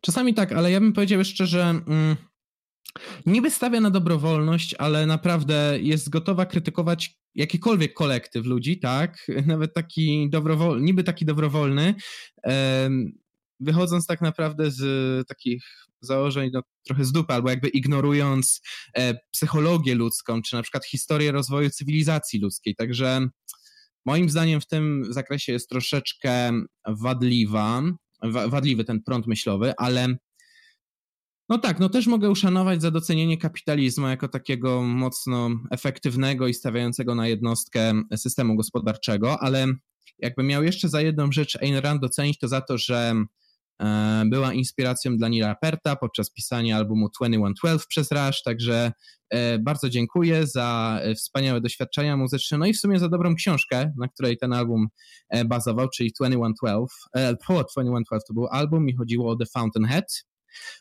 No i tak mogę zachęcić do czytania Ayn Rand z jednego powodu. To są po prostu często bardzo ciekawe, szczególnie w tej takiej bardziej beletrystycznej twórczości um, autorki, to są takie piękne opowieści, które pokazują ideę sprzeciwienia się jednostki masie, jakiejś, jakiemuś kolektywowi.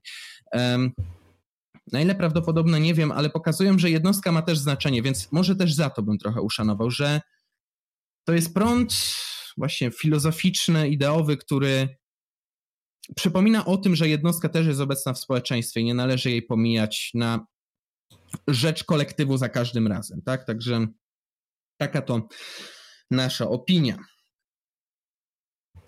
No i co, jakieś kolejne pytanie masz namierzone? Mm, tak, było pytanie od Filipa, Filipa Wilhelma odnośnie podziałki czasowej. Powiem tak. Średnio mam czas, żeby siedzieć i odsłuchiwać cały podcast, żeby wychwytywać ziemię, więcej dany temat się zaczął, więc mam taką propozycję dla, dla naszych widzów, którzy chcieliby nas wesprzeć i w jakiś sposób pomóc w rozwoju kanału, bo podziałki czasowe na chwilę obecną są bardzo lubiane przez algorytm. Jeśli komuś z was chciałoby się po prostu spisać podziałki czasowe, gdzie dany temat się zaczął, i później to wstawić w komentarzu, to będę bardzo wdzięczny, a chętnie później ten komentarz po prostu przekopiuję i wrzucę do, do opisu, żeby YouTube już te podziałki czasowe zastosował i żeby inni słuchacze czy widzowie mogli sobie w spokoju dane tematy jakieś konkretne wybrać dzięki temu i tak dalej. Więc jeśli któremuś z was by się chciało, będziemy bardzo wdzięczni, jak odpalimy Discorda czy jakieś inne już, jakieś takie grupy społecznościowe, które miałyby gromadzić naszych widzów, to odwdzięczymy się jakoś fajną rangą czy, czy czymś innym. Coś wymyślimy.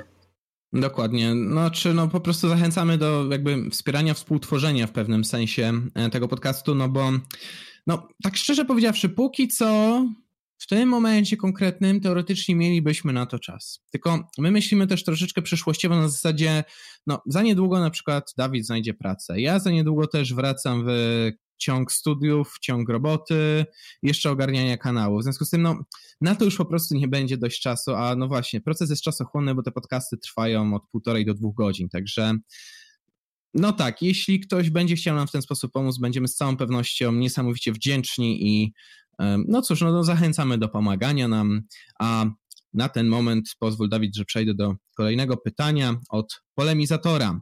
No oczywiście jak polemizator palnie pytanie, to jest gruba rozkmina. Zachęcamy w ogóle do zapoznawania się z komentarzami, bo e, polemizator dał tutaj bardzo, bardzo ciekawą rozkminę dotyczącą e, cierpienia w ramach utopii, e, ale na sam koniec swojego dłuższego komentarza, którego po prostu nie mamy teraz czasu przytaczać, zadał nam pytanie, co sądzimy o antynatalizmie i efilizmie, czyli o idei, o koncepcjach nie rozprzestrzeniania się człowieka i w ogóle nie rozprzestrzenianie się życia, to znaczy zakończenia istnienia człowieka, bo, bo to jest niemoralne, złe dla planety i tak dalej, czy w ogóle um, skończenia się, zakończenia istnienia jakiegokolwiek życia, to co też jest uzasadniane jako niemoralne. To może pozwolisz, żebym tutaj zaczął. Powiem tak, jeśli chodzi o antynatalizm, to może zaraz, najpierw zacznijmy od tego bardziej radykalnego, czyli efilizmu. Nawet Thanos nie był tak radykalny. Wytłukł tylko połowę życia. Bo generalnie efilizm wychodzi z takiego założenia, że życie rozprzestrzeniające się po kosmosie, um, który no, czysto przynajmniej teoretycznie jest, ma skończone zasoby, a życie teoretycznie może się rozprzestrzeniać w nieskończoność, oznacza, że w końcu to życie wyczerpie te zasoby i albo skończy się w wyniku tego, ale z drugiej strony no, no, dojdzie, może tak jakby samo się wytłuc, jak już dojdzie do tego punktu, gdzie wyczerpuje wszystkie zapasy z kosmosu, albo druga alternatywa, e, nie powinno wyczerpywać tych zapasów, bo tak jakby wszelkie jakieś takie prawa własnościowe i tak dalej są arbitralne, w związku z tym nikt nie powinien mieć prawa do e, niszczenia czegoś, co wytworzyło się w sposób taki naturalny.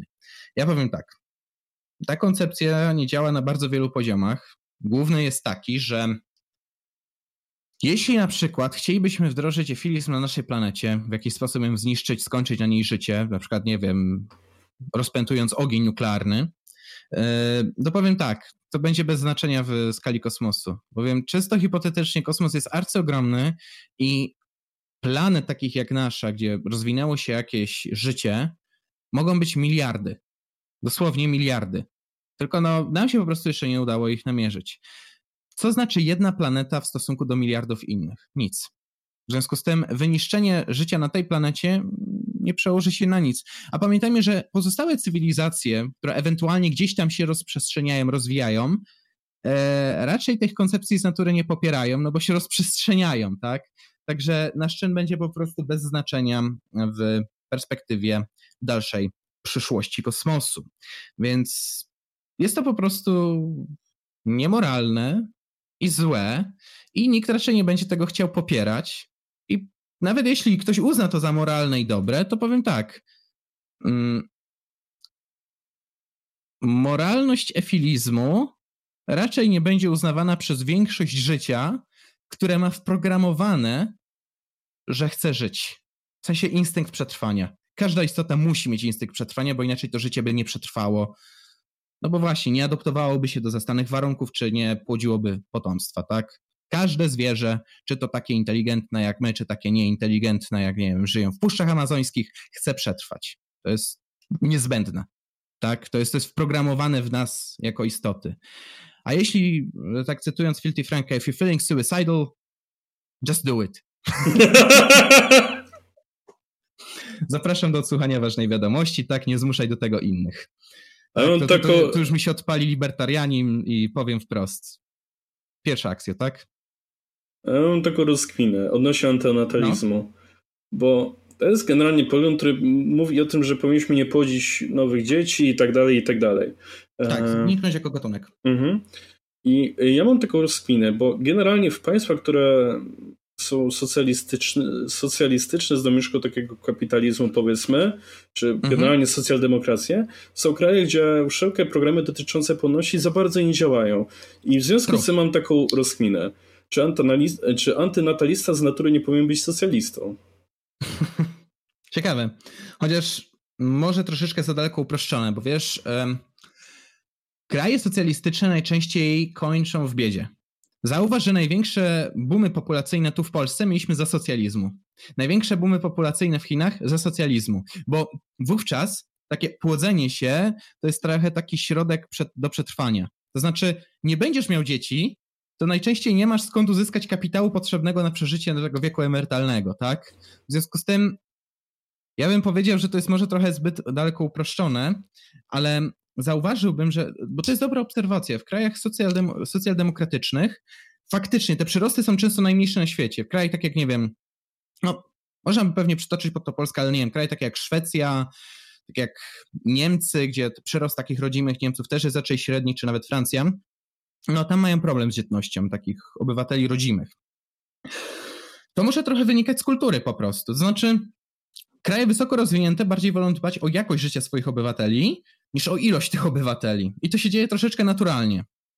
Kraje właśnie biedniejsze częściej muszą walczyć o, o zwiększanie populacji, znaczy dbać. Nie muszą nic zrobić, to ludzie muszą o to dbać, bo dzieci to jest na przykład fundusz emerytalny, tak? Coś, co nas utrzyma, jak już będziemy stary, sta, starzy i nie, zniedołężniali, tak? Ale jak chodzi o antynatalizm i jego moralność, ja powiem tak, no ktoś powie, no, no uratujemy planetę, uratujemy zwierzątka, tak dalej, ale za cierpienie ludzi. O tym się często pomija w tych rozkminach. Ja powiem tak, nie chciałbym skończyć w państwie takim jak Chiny, gdzie na przykład się wprowadza prawo jednego dziecka. Antynataliści to by sobie mogli trzepać do czegoś takiego. Ale dla mnie to jest niemoralne, okropne i no, pogwałca tak naprawdę wszelkie podstawowe prawa człowieka, tak? W sensie, no przecież słyszeliśmy te historie z Chin, gdzie na przykład w rodzinie pojawia się dziewczynka i to jest absolutna tragedia dla takiej rodziny, bo dziewczynka nie wnosi realnej wartości, tak? Przynajmniej w ramach tego systemu. Nie otrzyma nazwiska. Tak, albo no co gorsza, po prostu rodzina, która mogłaby nawet pokochać to dziecko, jest zmuszona do, do dokonania aborcji, tak? Także nie chciałbym żyć w takim bezdusznym państwie. To jest moim zdaniem dużo bardziej niemoralne, bo tak jakby stawia się, że czyjeś cierpienie jest mniej ważne niż kogoś innego, jakiejś innej istoty. Nie. To tak nie działa. W sensie tak samo jak, nie wiem, ja na przykład nigdy nie poparłbym jakichś działań, które prowadzą do cierpienia zwierząt.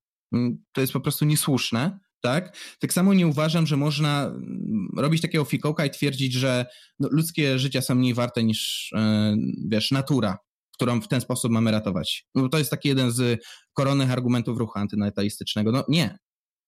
Cierpienie jednych, cierpienie jednych zastępujecie po prostu cierpieniem drugich. To nie jest dobre rozwiązanie. Jeśli chcemy likwidować cierpienie, to likwidujmy je dla wszystkich, tak? Są inne metody, a niekoniecznie zabijcie się. Zresztą wszechświat się rozpada, prawda? Po co o tym w ogóle rozmawiać, tak? Wszystko się skończy. Ważną wiadomość wreszcie pokaże nam wszechświat, tak? I tyle. Tak, tak ale nie, no, to są po prostu idee niemoralne dla mnie. Tak, a propos, wracając do pytań. Mamy tutaj pytanie od Anika sto dziewięćdziesiąt siedem dotyczące mhm. tego, dlaczego środowiska wolnościowe nie potrafią się zjednoczyć i dlaczego takie ruchy jak na przykład Roberta Gwiazdowskiego, profesora Roberta Gwiazdowskiego się nie udały. I powiem tak, jeśli chodzi o to, dlaczego prawica się dzieli, znaczy środowiska wolnościowe, trzeba pamiętać o tym, mhm. że takie środowiska Konfederacji nie zbiera tylko wolnościowców, tylko już dodatkowo narodowców i jeszcze jakieś inne takie mniejsze odłamy. Więc to są środowiska, które naturalnie wystąpi ogromna ilość dyskusji na różnego rodzaju tematy i to będzie sprawiało, że bardzo łatwo mogą się te środowiska podzielić. Jeśli chodzi o środowiska stricte libertariańskie, polecam wejść na różnego rodzaju grupy poświęcone tematom libertariańskim w ramach poszerzania sobie bańki informacyjnej, żeby nie siedzieć w jednej i nie mieć trochę zakrzywionego światopoglądu. A dodatkowo też można tam zauważyć, że to są osoby, które praktycznie cały czas dyskutują na różnego rodzaju tematy. Żadna tam kwestia nie jest stricte jasna, jeśli chodzi o wolność jednostki, mhm. więc to też trochę pokazuje, że w przypadku polityki mogą być to środowiska, które mogą w pewnych kwestiach dość łatwo się podzielić i może to wywołać niepotrzebne konflikty i podziały. Jeśli chodzi o ruch pana profesora Roberta Gwiazdowskiego, tam głównym problemem było to, że tam nie było stworzonych struktur, to najpierw pan Robert zaczął jeździć po Polsce i opowiadać, jak to będzie zajebiście, jak on ma pomysły. Później, gdy zaczęto tworzyć te struktury, to pojawiło się bardzo dużo wątpliwości odnośnie nazwisk, które się tam znajdowały, że to były osoby, które mają różnego rodzaju machlojki, czy to finansowe, czy to wizerunkowe na sobie, że nie są to osoby godne zaufania i że ten ruch raczej szybciej się rozpadnie niż powstanie. No i, no i też do rozpadu doszło, więc no generalnie myślę, że środowiska wolnościowe potrzebują jeszcze dużo czasu, żeby sobie wytworzyć de facto takie elity, które będą potrafiły te środowiska wokół siebie skupić i, i ukierunkować w jednym celu. Dokładnie, znaczy ja bym to określił mianem, ja to lubię często przywoływać w dyskusjach, taki paradoks wolnościowców, to znaczy, żeby zmienić coś w systemie demokratycznym, musisz uzyskać większość i zgromadzić ludzi wokół jakichś szeroko pojętych aksjomatów, tak, nie wiem, wolny rynek, nie wiem, na przykład hmm, prawo, nie wiem, o, dotyczące kary śmierci, czy, czy, czy na przykład kwestia, czy, czy jakoś tam określić w ramach programu partyjnego kwestie dotyczące, nie wiem, podatków dla przedsiębiorstw, tak? No to masa różnych takich kwestii jest rozważana. I teraz tak, liberałowie przez to, że ich intuicje moralne najczęściej ograniczają się do tej wolności magicznej i często nie są jakoś bardziej szerokie, no to wszystko będą tak naprawdę rozbijać o to, czy coś jest wolnościowe i czy coś nie jest wolnościowe. Z jednej strony jest to pewne błogosławieństwo, bo tacy ludzie bez przerwy muszą, tak jak mówisz, na przykład na forach to widać, rewalidować swoją opinię dotyczącą tego, czy coś jest, czy coś nie jest wolnościowe. Dzięki temu no to są często wyborcy dość świadomi. Wiedzą, o czym mówią, wiedzą, dlaczego wychodzą z takiej, a nie innej postawy. Ale przez to, że ta wolność jest dla nich tak krytyczna, to jeśli ktoś zaproponuje alternatywną teorię, no to wolnościowiec traktuje to tak. Ja myślę tak, a ten mówi inaczej, czyli to jest przeciwne wolności, bo ja mam lepszy pomysł na wolność, to mi z nim nie po drodze. I w ten sposób środowiska wolnościowe za każdym razem, przez to, że ich czołowym ideałem jest wolność, rozpadają się na mniejsze, ponieważ nie są w stanie zaakceptować kolektywnych aksjomatów narzuconych na takie grupy. Właśnie dlatego ugrupowania, które celują w bardziej centrowych wyborców, takich mniej zaangażowanych, mniej świadomych, mają większe szanse w systemie demokratycznym, bowiem no, Ta, takie partie wówczas po prostu wykonują tak jakby całe myślenie za tych ludzi. W sensie nie wiem, no przeciętny wyborca PiS, P O, bo to są, znaczy K O, bo to są teraz takie dwa największe ugrupowania w Sejmie, nie musi się zastanawiać nad tym, jak ma wyglądać system podatkowy, tylko jeśli jego partia coś robi, to robi to dobrze i ja za nimi pójdę w ogień, tak? Jak w ogień, tak? Tymczasem popatrzmy na przykład na środowisko korwinistów, którzy potrafią na przykład stwierdzić, nie no kurna, tu już przegięliście, tak? Ja się nie zgodzę, bo to jest na przykład postulat, nie wiem, zbyt narodowy, albo na przykład, nie wiem, tu Korwin przegiął, albo tam coś. Bez przerwy takie różne odłamy tego środowiska potrafią się tak ruszać jak płyty tektoniczne. Jedne się na chwilę oderwą, to zaraz jak inne wrócą i tak dalej, i tak dalej. Więc posiadanie świadomych wyborców lub inaczej wyborców, którzy no, aktywnie żyją tym, co się dzieje w polityce, a nie tylko tak od niedzieli do niedzieli przy rodzinnym obiedzie i fakt, że ci wyborcy jako najważniejszą intuicję moralną to traktują wolność, to jest z jednej strony błogosławieństwo, mówię, to są ludzie świadomi, ale z drugiej to jest ogromna przeszkoda w walce o wygranie demokratycznych wyborów. Także dlaczego się nie zjednoczą? Bo tak mają zapisane w głowach i takie, intu- i takie ideały przyświecają tym ruchom. No skoro wolność, to także na przykład właśnie prawo do wolności od bycia członkiem jakiegoś ugrupowania. Paradoks, ale niestety. W mocy.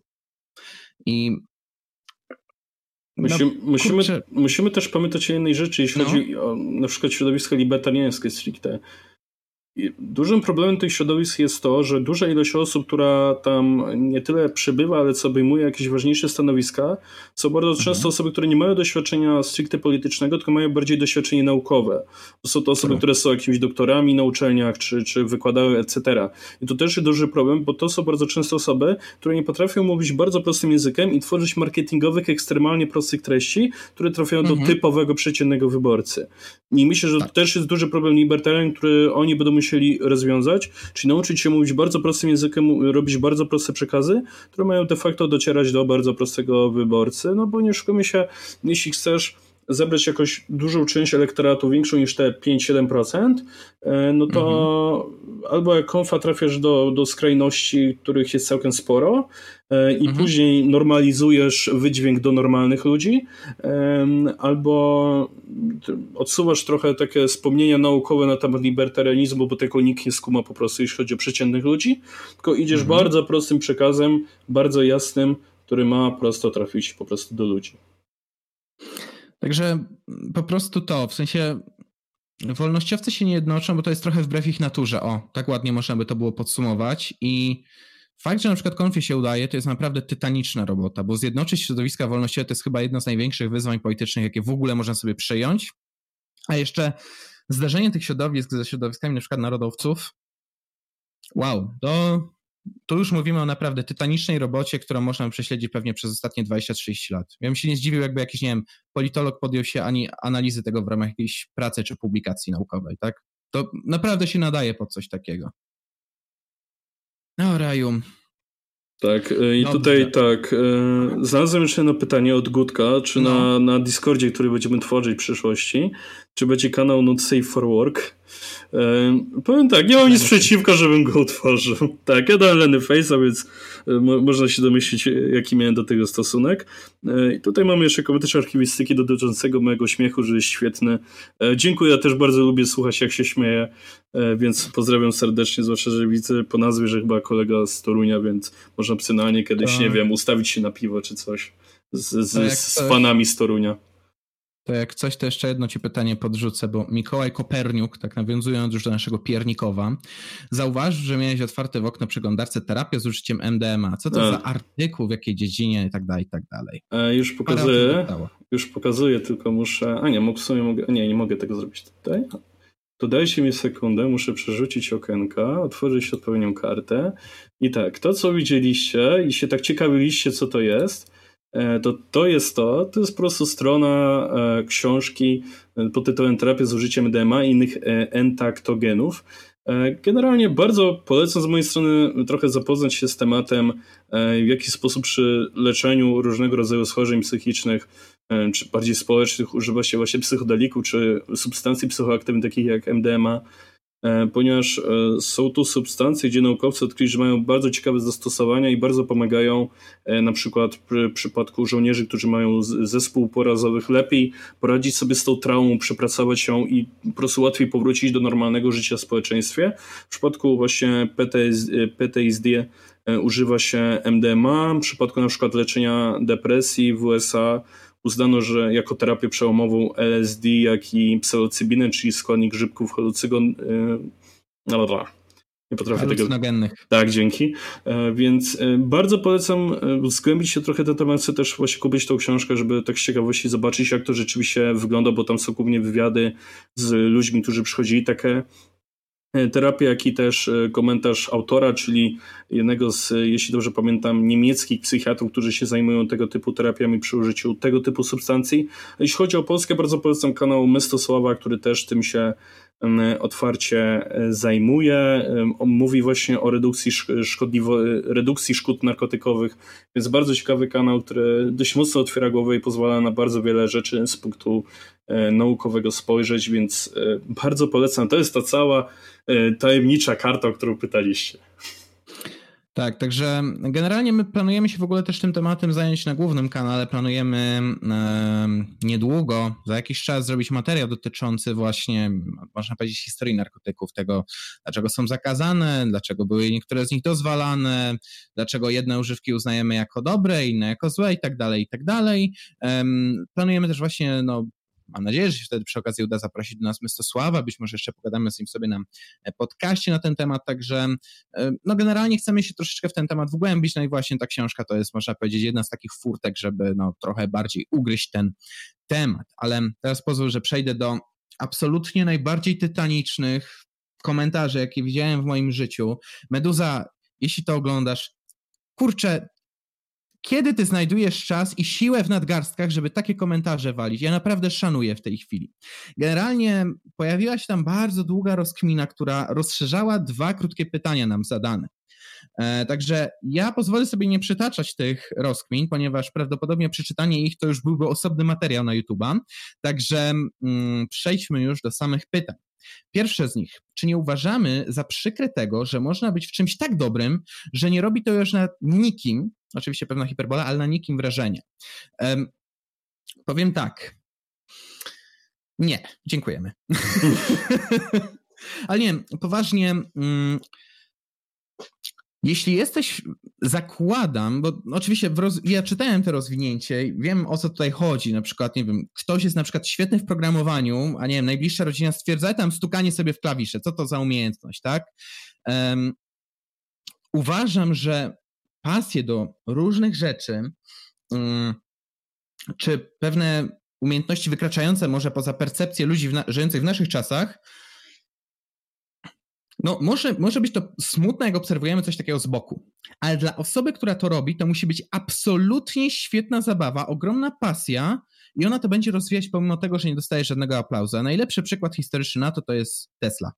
Tesla, który był przecież, no Edison to go zaszczuł po prostu w społeczeństwie. On miał ogromne problemy, żeby rozwijać swoje naprawdę przełomowe technologie, które powiedzmy przez resztę świata miały być odkryte dopiero lata później niekiedy.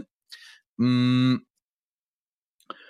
Ale mimo to popatrzcie, że sprób- próbował to robić, działał. Nie, nie, nie, nie, nie, nie załamywał się tym, że nie jest zrozumiany, tak? Um, ja też mogę powiedzieć o tym jako muzyk. No, muzycy, którzy czasami wyprzedzą swoje czasy, którzy zrobią coś właśnie trochę wykraczającego poza percepcję obecnych słuchaczy, niekoniecznie załamią się nad tym, tylko stwierdzą, okej, okay, jeszcze nie są na to gotowi, tak? Czasami to jest faktycznie coś... Do- co nie zestarzeje się po prostu najlepiej, ale czasami faktycznie po latach zespół zostaje ponownie odkryty.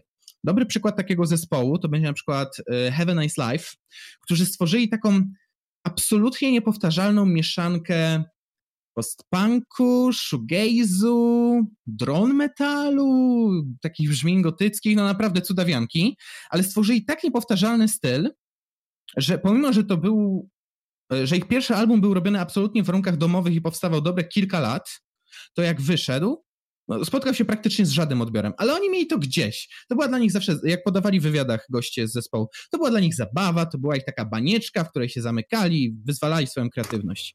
Tylko nagle podłapał to właśnie four chan, podłapały to fora typu Reddit, i nagle stali się kultem, tak? Tylko po paru latach dopiero. Ludzie musieli to dostrzec, zrozumieć i przetrawić. Ale jeśli się pojawi przy okazji sukces, to super, fajnie, mogę się teraz z tego na przykład utrzymywać, nie muszę chodzić do zwykłej pracy czy coś takiego, ale nawet gdyby to nie odniosło sukcesu, jestem pewni, że ci goście by sobie to robili dalej bez żadnego problemu.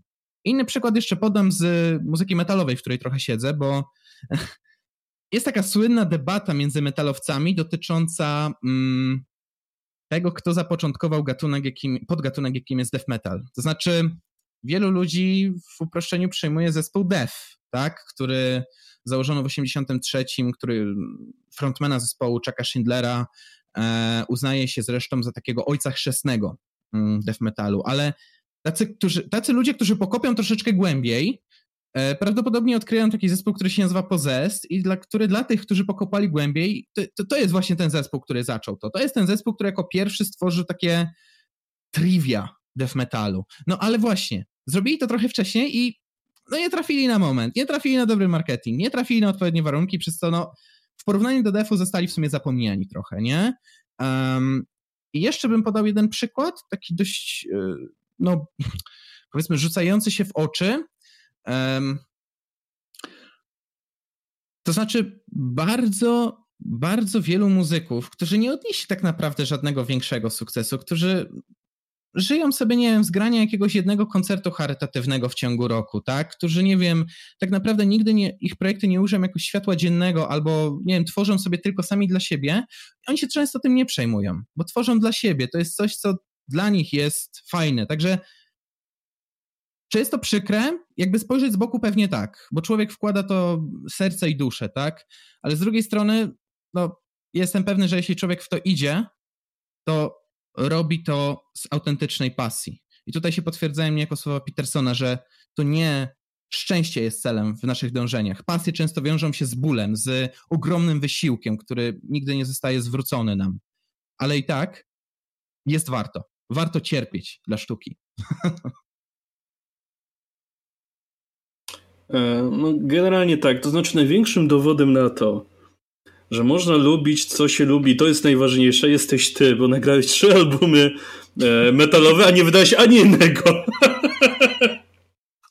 Tak, tak, bo, bo, bo jeszcze muszę dopracować okładeczki, bo, bo jeszcze muszę tam przygotować parę rzeczy, jeszcze muszę to podopieszczać i tak to sobie leży na dysku, no już tak od dwóch lat, no ale to spokojnie, kiedyś tam zdążymy, tak, nie ma przecież pośpiechu. Jeszcze teraz w ogóle jeszcze się zacząłem, zabrałem za ten projekt taki właśnie cold wave'owy, postpunkowy, dark wave'owy, także kiedyś to może ujrzę światło dzienne, jak już poczuję się z tym tak komfortowo, ale no, ja to robię dla siebie, to, nie, to może nigdy nie użyć światła dziennego tak naprawdę, ale ważne, że ja się przy tym dobrze bawię, tak, to jest pasja, właśnie o to w tym chodzi. Tak, powiem tak, jakby ktoś był ciekawy, jak Czarek brzmi growlując, to polecam w komentarzu użyć hashtagu Czarek musisz, może przekonamy Czarka, żeby w końcu któryś z tych albumów wypuścił. No, no zobaczymy, jeśli naciski społeczne będą dość efektywne, to, to przemyślę jeszcze raz. Dobrze, specjalnie zaangażuję żółtą siłę, żeby zrobiła hashtag na Twitterze, ja tak serio to nie dam rady. Ale nasi widzowie to zachęcam, żeby dawali w komentarzach hashtag, taka, taka zabawa społeczna. Dobrze, ale ja pozwolę, może w takim razie przeskoczę do drugiego pytania od Meduzy. Ile absolutnie genialnych dzieł literackich, które znacie, w zasadzie nie istnieje w powszechnej świadomości ludzi? Ile takich dzieł mogło przepaść na przestrzeni lat? Czyli visual novele, jakby ktoś nie widział, takie książki, tylko nie że, nie, że papierowe z obrazkami, nie że papierowe, a z obrazkami, muzyką, prostą interakcją oraz niekiedy voice actingiem, mają szansę zastąpić książki w dalekiej przyszłości, czy pozostaną już na zawsze kojarzone z jakimś żałosnym dating simami. A jeśli tak, to czy V N będą miały szansę zostać, podobnie jak takie This War of Mine, lekturami szkolnymi? No, tutaj jeszcze napisał Meduza, że chętnie zobaczyłby takie Ace Attorney czy Umineko w spisie lektur. Mm, to zależy. To jest najlepsza odpowiedź, jaką można... Znaczy, jeśli te visual novele, bo nie wiem czy są, bo w ogóle w to nie gram, jeśli będę w języku polskim, jest jakaś tam szansa, żeby to w końcu czy później mogło trafić do jakiegoś tam kanonu lektur, czy, czy, czy czegoś w tym rodzaju. Choć z drugiej strony, z tego co wiem, Jest to, jest to rodzaj gier, który jest na tyle niepopularny, że myślę, że będzie ciężko, ale jeśli mhm. z literatury będzie mi ciężko polecić coś, co, co jest zapomniane, a nie powinno być, bo nie przeczytałem aż tak dużej ilości książek, żebym mógł o którejś wspomnieć coś takiego, zwłaszcza, że no, taka książka, którą mógłbym wskazać, czyli Homo Deus, jest w zasadzie popularna, więc, bardzo, bardzo więc popularna. Ona się za bardzo nie nadaje, ale mógłbym się tutaj skierować oczy na, na jakoś inne dzieło kultury, że tak to ujmę, a właściwie mhm. na serial Utopia w wersji brytyjskiej, który mhm. niestety po, podaję, że dwóch sezonach został zakończony, niekontynuowany, tam w ogóle nie skończono wątku fabularnego. A mhm. był to serial, który pod kątem produkcyjnym, pod kątem kolorystyki i wielu, wielu, wielu innych aspektów jest to świetny serial, który pozwala na bardzo głęboką, fajną interpretację i to można by bardzo ciekawie omawiać. Zresztą jakbyś chciał, Czarek, możemy kiedyś wspólnie Jasne. to, co powstało z Utopii, obejrzeć i na przykład na podcaście o tym porozmawiać. Jakbyście byli chętni, to dajcie znać, bo, bo naprawdę jest to serial dziwny, ale jednocześnie cholernie ciekawy i mówię, bardzo fajnie tam na wielu poziomach to gra. O, może by ewentualnie innego z naszych widzów, czyli Wojtka z kanału Jestem Gniewny, zaprosić, bo on bardzo umie w interpretacji filmowej omawianie tego, więc myślę, że o, może by się z nim mówić, jakoś wspólnie takie rzeczy omówić, jakieś ciekawe właśnie filmy, które są powiedzmy trochę zapomniane, a nie powinny być. Ale mówię, z mojej strony Utopia to jest świetny przykład, bo jest to bardzo zapomniany serial, bardzo mało znany, a jest to serial świetny, niestety przerwany w środku historii tak naprawdę. Wykupili licencję Amerykanie, ale widziałem trailer. Orżnie to ten serial z najlepszego, co miał. To będzie totalna kupa gówna moim zdaniem, choć może obejrzeć ciekawości. Więc jeśli ja miałbym cokolwiek z dzieł kultury wskazać, to, to na pewno serial Utopia, ten brytyjski. Ja jeszcze odnosząc się do takiego sedna tego pytania, to powiedziałbym tak, generalnie rzecz ujmując, to czy coś będzie zapomniane czy nie, ile takich książek, dzieł, czegokolwiek straciliśmy przez lata? Miliony. W sensie, żeby się coś wybiło, nie, nie tylko tak jakby zawartość danego dzieła decyduje o tym, czy ono się wybije. Niestety, ale ludzkie umysły działają inaczej. Je kuszą emocje, je kuszą sytu- nie wiem, kontekst sytuacyjny może na to wpłynąć, marketing, także to, że coś zostało zatracone, no, no jest przykre, ale niestety to, co się wybije, nie zależy koniecznie od zawartości danego dzieła, tak?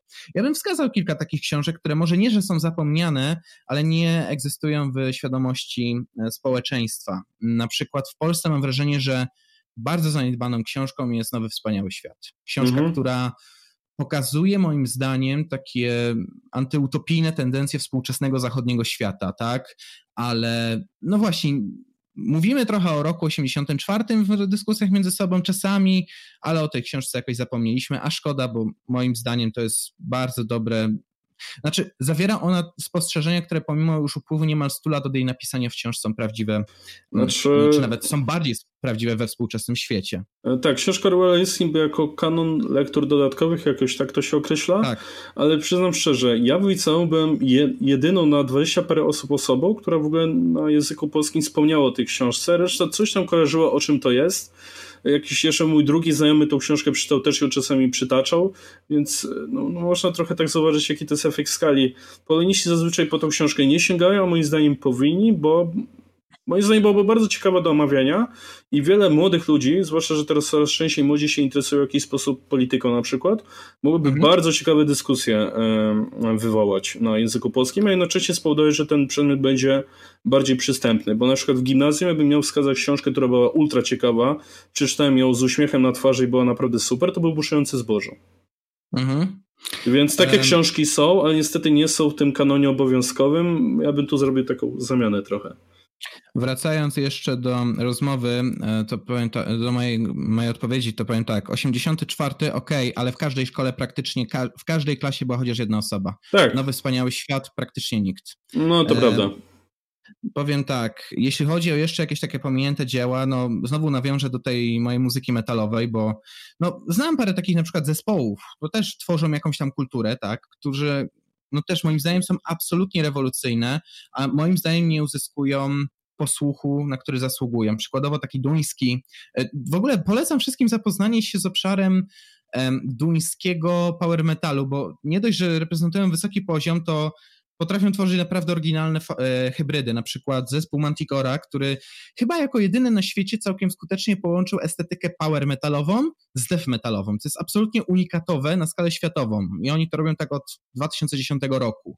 Um, Albo na przykład taki szwedzki zespół, który już wspominałem w jednym ze streamów z Szymonem, który się nazywa Pandemonium, czyli awangardowy zespół death metalowy, który jako, że tworzy muzykę opartą o y, teoretycznie krainę bogów, którzy żyją w tak jakby w świecie snów człowieka, y, jako, że ci bogowie mieliby się posługiwać niezrozumiałym dla ludzi językiem, to wokalista nie śpiewa tam słów. On growluje randomowe rzeczy, które są tam w jakiś sposób powtarzalne i tak dalej. Innymi słowy, głos jest tam wykorzystywany jako instrument, ale to nie koniec, bo wykorzystywane są tam, nie wiem, dziwaczne instrumenty jak na death metal, typu saksofon barytonowy albo jakieś dziwacznie grające skrzypce.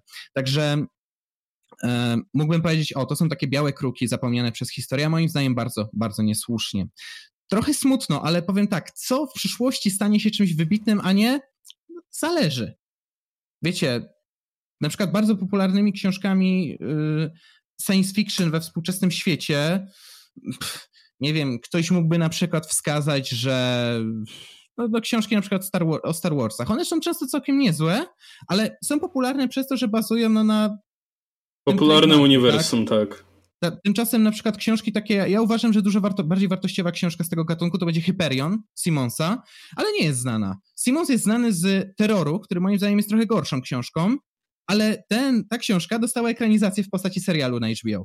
Dlatego jest popularna. Natomiast Hyperion, pomimo moim zdaniem dużo głębszej, bardziej wielorakiej historii, no, zostaje pominięty. Także czy, będą, czy mają szansę visual novele stać się lekturami? Mają. Czy ją wykorzystają? Nie wiem. Zależy. Zależy od warunków, w jakich się znajdziemy. A ja sobie właściwie teraz przypomniałem sobie o książce, która z tych skojarzeń chyba w ogóle nie skaniona, no nie lektora na pewno nie tych obowiązkowych, bo ja się w swojej edukacji z nimi nie zetknąłem, chyba, że się coś zmieniło, ale książki, które każdy praktycznie człowiek mojej rodziny czy jakiś znajomy mówił, że, że są bardzo interesujące, bardzo fajne i są trochę świadomości społecznej, ale chyba mało kto po nie sięga, też nie miałem okazji jeszcze czytać, to są książki Stanisława Lema. Przyznam tak, ja sam przeczytałem, znaczy Lem trochę ciężkim językiem pisze i naprawdę głęboko wchodzi w rozkminy na temat, wiesz, moralności, religii, świata, miejsca człowieka w tym świecie i tak dalej, ale z jednej strony się trochę nie dziwię, bo te książki są, przynajmniej niektóre, są bardzo trudne w przyswojeniu, przyswojeniu dla takiego przeciętnego odbiorcy, który nie jest zaznajomiony z gatunkiem, ale tak, to znaczy... Lem był niesamowicie interesującą postacią, która miała bardzo oryginalne spojrzenie na świat i moim zdaniem dość trafne w wielu punktach. Ale tak, to, trochę mam wrażenie, tutaj zawodzi system edukacyjny w Polsce. Znowu mam wrażenie, że chyba jakaś jego książka albo fragment książki był w kanonie lektur dodatkowych, ale zupełnie pomijamy tak wybitnego autora, którego zrodziła ta ziemia. Także no właśnie, no ciężki język połączony z brakiem marketingu, zwalczaniem go przez system komunistyczny i brak wsparcia przez system obecny edukacyjny sprawiają, że właśnie no, ginie w odmętach historii. A szkoda, a wielka szkoda. E, tak, jakbym miał jeszcze tak krótko wskazać jeszcze no. innego autora, którego też kojarzę, że chyba w zasadzie w ogóle nie ma w lekturach, e, to jest Juliusz Verne. To jest no, też autor, tak. który napisał wiele książek, które de facto trochę przewidywały przyszłość. Opisał na przykład łodzie podwodne w czasach, kiedy ich jeszcze nie było, nawet nie było za bardzo konceptu. E, I przyznam, że omawianie takich lektur czy książek z perspektywy tamtych czasów, na zasadzie, że właśnie gość opisuje coś, co dopiero powstało, mogłyby być również bardzo interesujące. Dobrze, ale już skończmy może przywoływanie tak, tych tak. autorów, bo mało czasu mamy, a jeszcze trzeba odpowiedzieć na kilka pytań, także teraz przejdę do pytania zadane od człowieka, który zmienił nick. Wcześniej był wniosek formalny o usunięcie zwłok ze Złotego Tronu, teraz mamy wniosek formalny o skasowanie Parysa Heleno-Jepce. Generalnie no tutaj jest taka właściwie opinia na temat tego, dlaczego mm, być może niesłusznie krytykujemy ruch antyszczepionkowy. Tu moim zdaniem bardzo ciekawa uwaga pada w tej e, ruch antyszczepionkowy w ramach par, e, partii Konfederacja.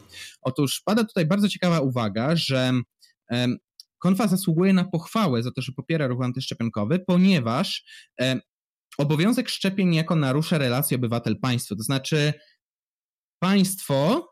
tak jakby samo sobie nadaje prawo do ingerowania w życie człowieka, na zasadzie coś wymusza, a nie jest to koniecznie no, konsensualne w sensie demokratycznych wyborów.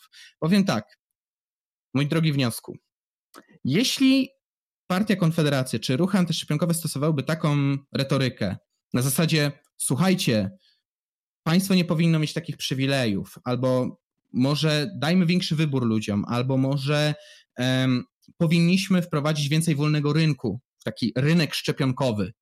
Prawdopodobnie konfederaci wtedy by nie mieli ode mnie ani słowa krytyki, albo niewielką krytykę co najwyżej um, i prawdopodobnie zdobywaliby za to jeszcze większe poparcie społeczeństwa. Umówmy się, ruch antyszczepionkowy, który wchodzi w skład Konfederacji, nie wygląda w ten sposób, jak go przedstawiłeś. No niestety, to znaczy ja jestem nawet za tym, żeby nie było przymusu szczepień, ale pod tym kątem, żeby ludzie, którzy nie szczepią siebie czy swoich dzieci, ponosiły tego pełne konsekwencje.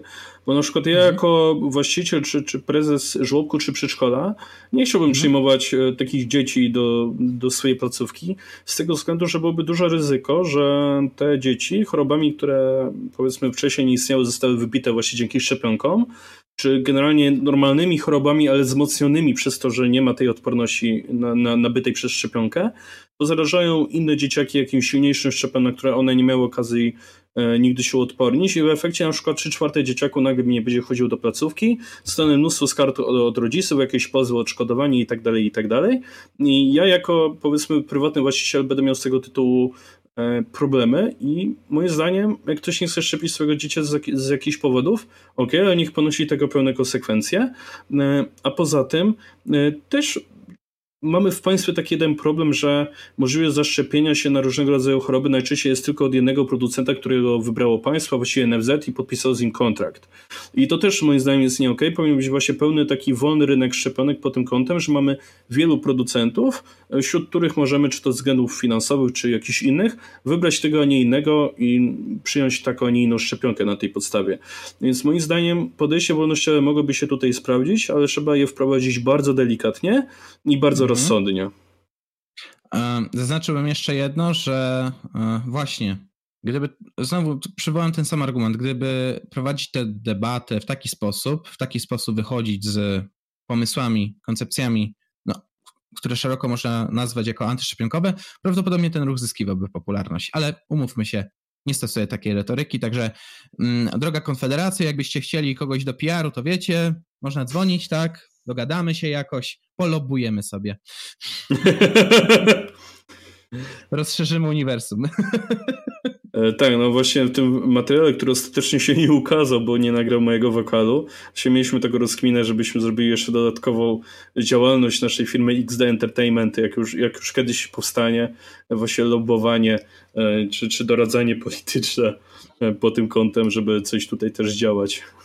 No wyszło dosyć e, zabawny koncept, bardzo szeroki. E, o, moglibyśmy, Czarek, śmiało mówić, że zajmujemy się różnego rodzaju działalnością. Tak. Działalnością, która działa. Tak. Piękne hasło reklamowe. Ale pozwól teraz, że przeskoczę do... E, I hasło e, reklamowe. Ludzkie działanie w praktyce. Pozwól, że przeskoczę do komentarza polemizatora, do kolejnego już. Pewnie. Przede wszystkim najlepszego. Dziękujemy bardzo, bo to z okazji naszej rocznicy, ale przejdźmy teraz do sedna.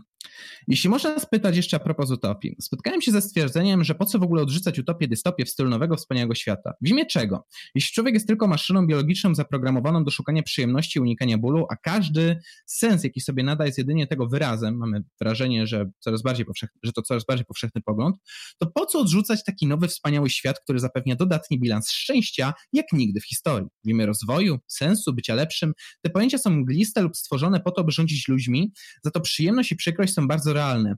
Czy jednak jest coś, do czego można dążyć poza przyjemnością, to jak to w ogóle wykazać? Czy ktoś rzeczywiście mógłby domagać się prawa do bycia nieszczęśliwym?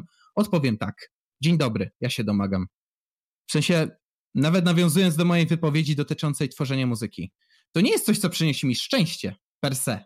Znaczy, może satysfakcja, jak to skończę, ale ja tego nie wydaję, ja tego nie promuję, to ewentualnie wypełnia, można powiedzieć, mi czas i nie zawsze jest przyjemnym procesem.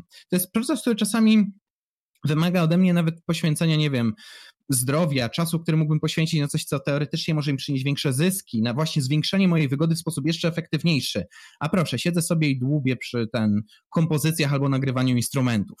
Um, sęk w tym, że nieszczęście to jest moim zdaniem jeden z głównych motorów napędowych cywilizacji ludzkiej jako takiej. To znaczy, zgodzę się może z takim stwierdzeniem, że wytwarzanie kolejnych rozwiązań, patentów, wynalazków służy nam temu, żeby zmniejszyć ilość nieszczęścia, uefektywnić nasze życie, zmniejszyć ilość doznawanych trosk. Ale zauważmy, że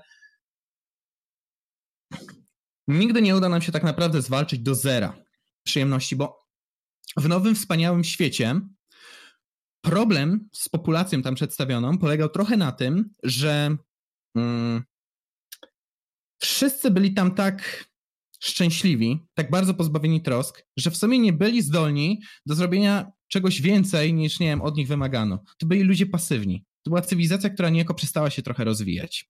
W związku z tym, jeśli byśmy kiedyś hipotetycznie, co moim zdaniem jest niemożliwe, wyeliminowali ból czy cierpienie, zatrzymamy w ogóle progres gatunku ludzkiego jako takiego. I powiem tak, jasne, można by przyjąć tako, taki pogląd, że mm,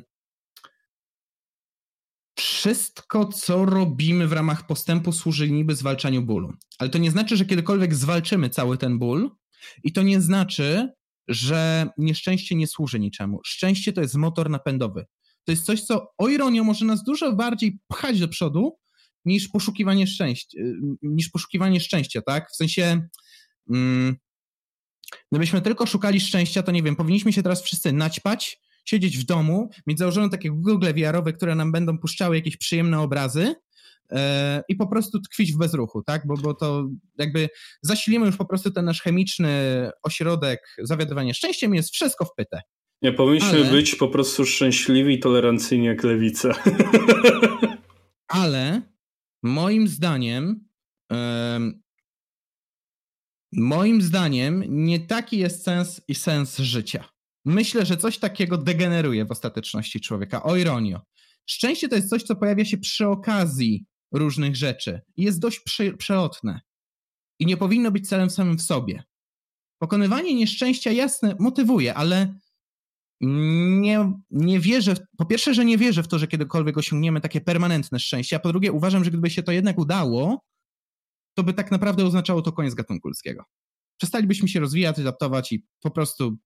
Pierwsza lepsza zmiana warunków, w których egzystujemy, powodowałaby po prostu koniec całego gatunku. Także nieprzyjemność, nieprzyjemności można się domagać, nieprzyjemność jest dobra, musimy tylko zaakceptować pewną filozofię zła tego świata i z nią iść dalej, tak, żeby to, to zło nas nie przygniotło, a wręcz właśnie być może motywowało do czegoś dobrego.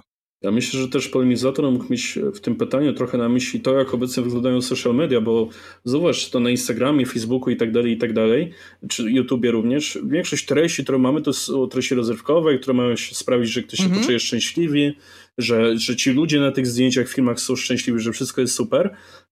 I myślę, że tutaj też mógł być trochę też taki podtekst, bo no, prawda jest taka, że raczej jak złamiesz nogę, to nawet jeśli wrzucisz post o tym, że złamałeś, złamałeś nogę, to ubierzesz to trochę w cieplejsze takie słowa z dystansem, o, żeby to, żeby to zamienić trochę w żart już wszystko. A, a pomiędzy tym wszystkim jest właśnie te, te cierpienie cudzysłowie, czy nawet nie cudzysłowie, czy, czy ta nieprzyjemność właśnie. I myślę, że mhm. po tym kątem, trochę pod tym kątem rozumiem te pytanie również. Okej, okay, okej, okay, ciekawa perspektywa, ale no właśnie, ja, jeśli ktoś twierdzi, że... Yy...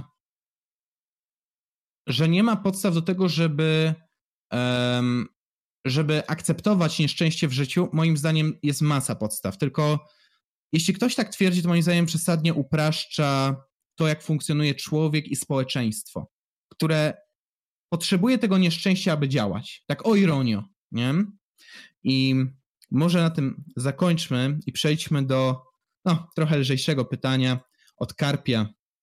Może porozmawiamy w tej chwili o legendarnym wieszczu polskim, pogromcy lewactwa i ludzkiej głupoty, niepokonanym, niezatapialnym, niezmordowanym, Kiki osiemdziesiąt pięć U U U. Karp stwierdził, że ma wrażenie, że ten człowiek nie istnieje, nie wykazuje żadnych funkcji życiowych poza filmami, pod kątem, e, pod kątem wsparcia zatrzyma się na etapie przelewów zamiast Patronite i tak dalej. Swoim szurzeniem bardzo amatorsko zrobionymi filmami doszedł aż do stu pięćdziesięciu tysięcy subów. Czy jest błędem w symulacji? Czy naprawdę człowiek jest anomalią? To może ty się najpierw wypowiedz, ty go troszeczkę lepiej znasz, a ja tylko coś dopowiem pewnie. Powiem tak, generalnie jak nagrywaliśmy to wczoraj wieczorem, to Czarek powiedział, że nic na ten temat nie wie i że ja mam się wypowiedzieć. I wtedy wczoraj powiedziałem Czarkowi, już po skończonej rozmowie, Czarek, wejdź na jego kanał, obejrzyj jakikolwiek film, bo nie ma znaczenia, jaki obejrzysz, w każdym jest dokładnie to samo, to jest ten sam schemat, te same hasełka, te same jebanie po lewakach, w tle te same gameplaye z, różnych, z różnego rodzaju gier. I tak, przyznam, że ten kanał rzeczywiście wygląda, jakby go stworzył algorytm i sobie algorytm generował teksty, sobie czytał za pomocą kreatora mowy i później sobie automatycznie to składał do kupy, wysyłał na YouTube'a. I powiem tak, to jest naprawdę strasznie generyczny kanał, z którego nie da się wynieść niczego ciekawego, żadnego jakiegoś szerszego spojrzenia na poglądy, tylko to jest taka prawicowa papka, która do niczego nie prowadzi i, no i szukuje się dla osób z prawicy, które y, są mniej tolerancyjne, że tak to ujmę. Jest to kanał idealny, więc nic dziwnego, że zebrał sto pięćdziesiąt tysięcy subów, ponieważ jest to po prostu kanał generyczny, YouTube takie e, również lubi. Dziwi mnie to, że e, właściciel kanału e, Kiki osiemdziesiąt pięć U nie założył Patronite'a, ponieważ chciałbym przypomnieć, że jak się komuś wysyła przelew, to można bardzo łatwo wystalkować czyjeś dane osobowe, na tej podstawie szukać dalej, więc brak Patronite'a mnie, przyznam szczerze, dosyć mocno dziwi. A jeśli chodzi o, o to, czy kanał jest symulacją, trochę tak wygląda. Zresztą by się trochę zgadzało z teorią symulacji, że my jesteśmy super zaawansowaną symulacją i na chwilę obecną możemy tylko tworzyć takie trochę prymitywne symulacje względem tego, jak my żyjemy, więc ten kanał by się to wpisywał, tak? Żyjmy w Matrixie, a tu jest trochę gorszy Matrix. Wiesz co, chyba znalazłem, znalazłem tytuł tego materiału. Draże korsarze, ratujcie nas! Ej, ale patrz, Draże korsarze no. są produkowane przez firmę z Wadowic. Wadowic, Jan Paweł drugi, memy. Wszystko się wiąże, w jedną wielką sieć. Wszystko ma sens. Jak mówił pewien wiersz narodowy, nie ma przypadków, są, są tylko, tylko znaki. znaki. Dokładnie. Ja bym A. powiedział jeszcze jedno. Właśnie powiedz, jakie ty miałeś wrażenia z oglądania tego jednego filmu, czy tam kilku, które... które... Jednego. Powiem tak. Mi... Potwierdzę takie skojarzenie, które miałem właśnie przed obejrzeniem tego materiału.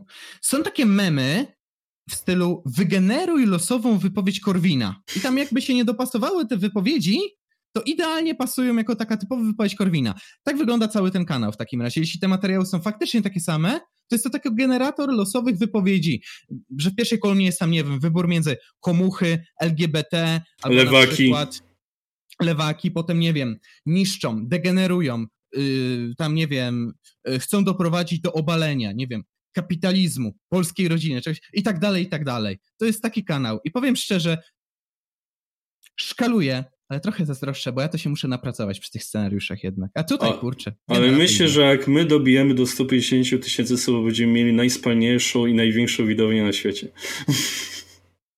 Nie, ale mówiąc, mówiąc całkiem poważnie, w przypadku Kikiego no. może byś miał zrobić bingo jego wypowiedzi i nie dziwię się, jak w każdym filmie by wyszło przynajmniej jedno bingo. Zgodzę się z tym. A teraz pozwól, że już z tego śmieszkowego tematu trochę zejdziemy. Mhm. Przejdę do kolejnego komentarza od Banany. Mhm. Co sądzimy o stwierdzeniu, że liczy się ekonomia, a nie światopogląd? No tutaj właśnie pisze, że nie zawsze... Y- Zawsze się z tym zgadzał, ale ostatnio pomyślałem, że między totalitaryzmem kapitalistycznym a socjalistycznym będzie mniejsza różnica niż między totalitaryzmem a demokracją systemem, systemem ekonomicznym.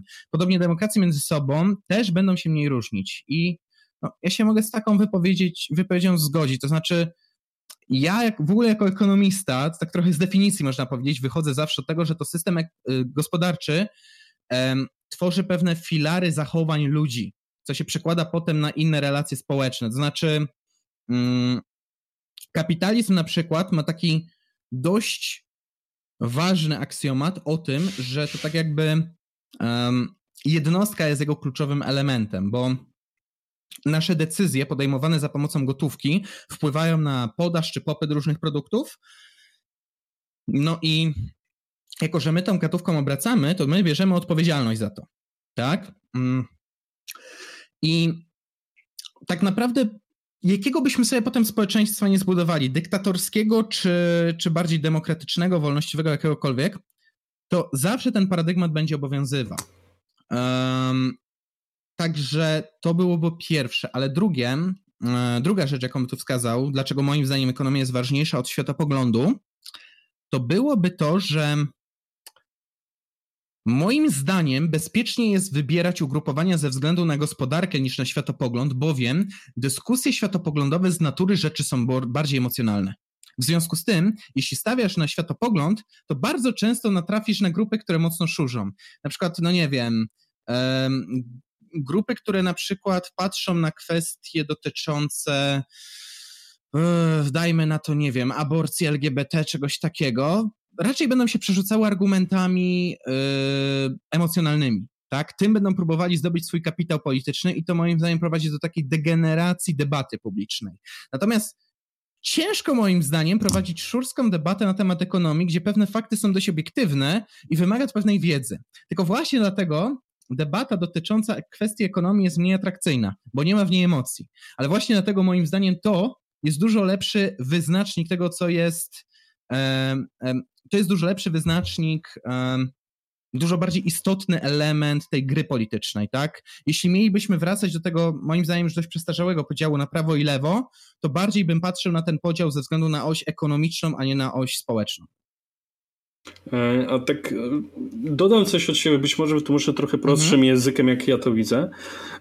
Moim zdaniem dużo lepsza jest ekonomia niż światopogląd, bo wyobraź sobie sytuację, gdzie ekonomia jest skopana zupełnie, a światopogląd, o jaki chcesz walczyć, Um, powiedzmy, jedyna droga, która ci pozostała, bo finansowej za bardzo nie ma, bo nie ma jakiej zbudować, to jest na przykład robienie tego, co robi organizacja Stop Zdyrom Warszawy, czyli stosowanie przemocy, agresji, nienawiści, co jest bardzo mhm. negatywne i tak naprawdę szkodliwe dla wszystkich stron konfliktu, a w przypadku, gdzie bardziej będzie to postawione na ekonomię i powiedzmy, jest jakiś pogląd, nie wiem, rzućmy przykładowo L G B T, bo to jest teraz na czasie, jest, jest taki pogląd, o który chcesz walczyć, za pomocą ekonomii jest dużo łatwiej, ponieważ twoja grupa społeczna może stworzyć firmy niekoniecznie zajmujące się L G B T, ale czymkolwiek innym, zbudować mhm. na ten kapitał finansowy i później ten kapitał finansowy przerzucać na przykład w akcje marketingowe, akcje społeczne, które mają na cel w sposób pokojowy i bardzo skutecznie przekonać ludzi do swojego światopoglądu i też na przykład tą równość czy tolerancję dla tych osób w jakiś sposób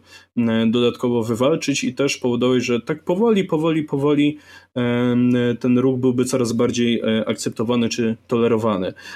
A w przypadku stricte tylko światopoglądu niestety musimy się zacząć poruszać i stosować rozwiązania, które są bardzo negatywne, których jawnie nie popieram.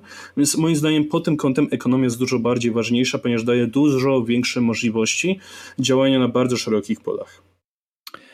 Znaczy, no, no takie, to jest takie przetłumaczenie tych słów, które rzuciłem, to znaczy... Tak, to, tylko pozwolę sobie je uprościć. ...debatę publiczną, natomiast na kanwie takich światopoglądowych spraw buduje się co najwyżej emocje i agresję, tak? Mhm. Znaczy, prędzej doprowadzimy do jakichś wewnętrznych konfliktów debatując o społeczeństwie niż o ekonomii. Z ekonomii to trzeba z czymś... Debatując o ekonomii najczęściej dochodzimy po pierwsze do bardziej merytorycznych wniosków, ale po drugie, wychodząc tak jakby najpierw z tej ekonomii, próbując to zrobić no, ścieżkami rozwoju gospodarczego, możemy to potem przenosić na kwestie światopoglądowe. No, z czymś takim mógłbym się właśnie zgodzić. Um, a teraz odniesiemy się do jednego komentarza Falafela, bowiem zauważył tutaj jedną rzecz, że my stwierdziliśmy w niedawnym materiale, że konfa powinna się odciąć od pewnych szurskich środowisk, ale właśnie Falafel tutaj pod, poddaje to pod wątpliwość, ponieważ przedstawiciele konfy co chwilę mówią, że ich elektorat jest najmądrzejszy, że na konfę głosują tylko racjonalni, najlepsi, najpiękniejsi, najwspanialsi, a wiadomo, no no, no, no, no szur najczęściej będzie myślał, że jest najlepszy, najwspanialszy i największy, tak, no bo nie przyjmie krytyki do siebie. W związku z tym tutaj właśnie pytanie, czy, czy, czy konfa mogłaby się odciąć od szurów? Ja powiem, mogłaby. Mogłaby, chociaż zgodzę się z tym, że to mogłoby powodować taki krótkookresowy wstrząs, bowiem jeśli, odet... jeśli, jeśli ktoś twierdzi, że niemożliwe jest odcięcie się od szurów, jest, tylko zapłacimy za to pewną cenę. Jeśli na przykład odetniemy się od antyszczepionkowców, to to tak, odpada na pewno grupa antyszczepionkowców i na pewno odpadną jeszcze jakieś takie grupki, które twierdziły, że dobra, nie jestem antyszczepionkowcem, ale... W ten sposób udowadniacie, że odbieracie, nie wiem, wolność wypowiedzi komuś, coś takiego, no i tam poleci jeszcze za tym parę osób. Tylko sęk w tym, że odrzucenie jej w krótkim okresie jest bolesne, ale w dłuższym okresie twoje ugrupowanie nie będzie kojarzone z antyszczepionkowcami i masz większą szansę zdobyć bardziej centrowego wyborcę. W związku z tym masz większą szansę na większy sukces polityczny. Także To jest jak najbardziej moim zdaniem legitna taktyka, tylko partie najczęściej nie lubią przejąć tego ciosu na klatę na początku, a mam wrażenie, że przy akurat na przykład grupie antyszczepionkowców nie byłby tak, aż tak dużym, ale ten argument, że to jest niemożliwe, bo przedstawiciele konfy co chwilę mówią o tym, że są, nie wiem, ich wyborcy najwspanialsi, wszystkie partie polityczne to robią. Tak.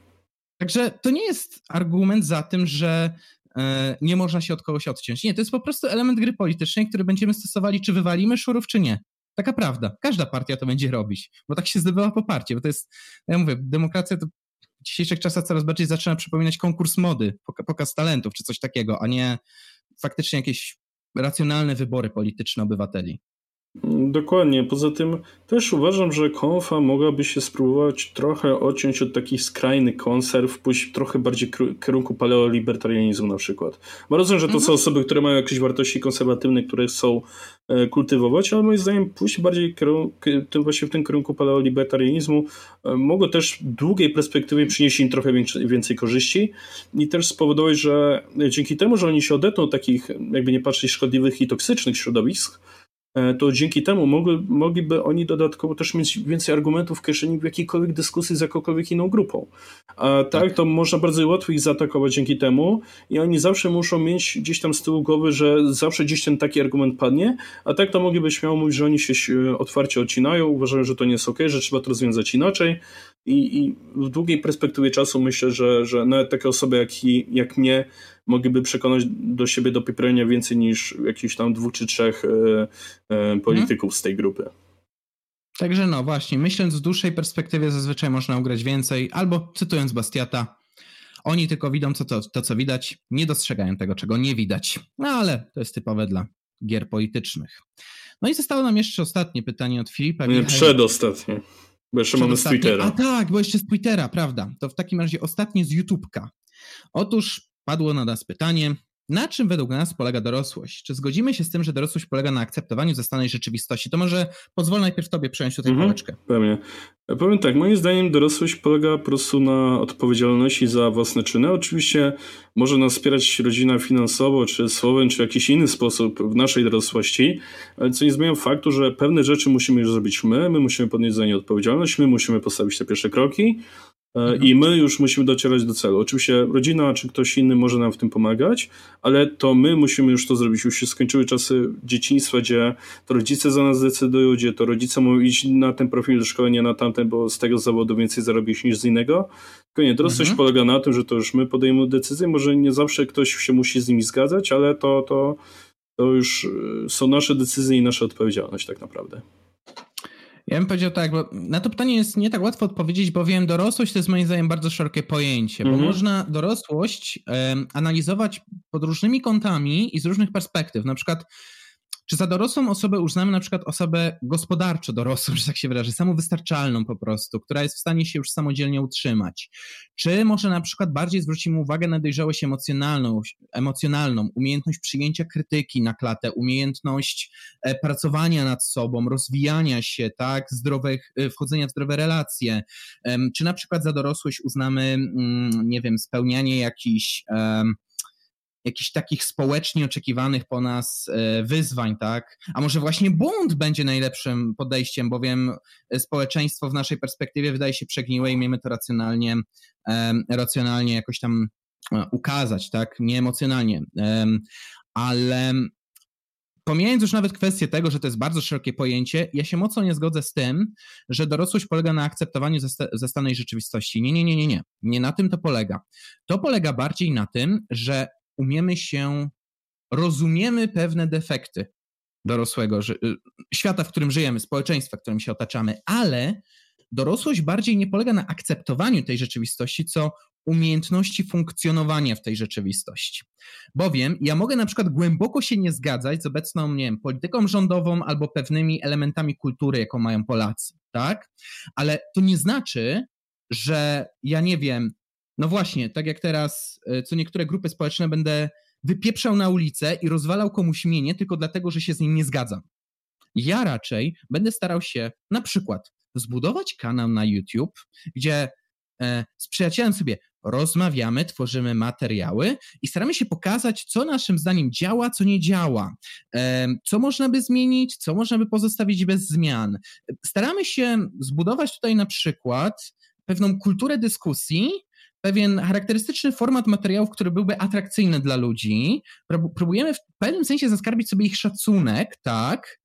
I w ten sposób być może w przyszłości będziemy mieli choćby niewielki, delikatny wpływ na jakieś, no w naszej przynajmniej opinii, pozytywne zmiany. Ale wprowadzamy to z poszanowaniem dla innych i bez jakiejś agresji wobec tych, którzy obecny system popierają. Staramy się to robić racjonalnie.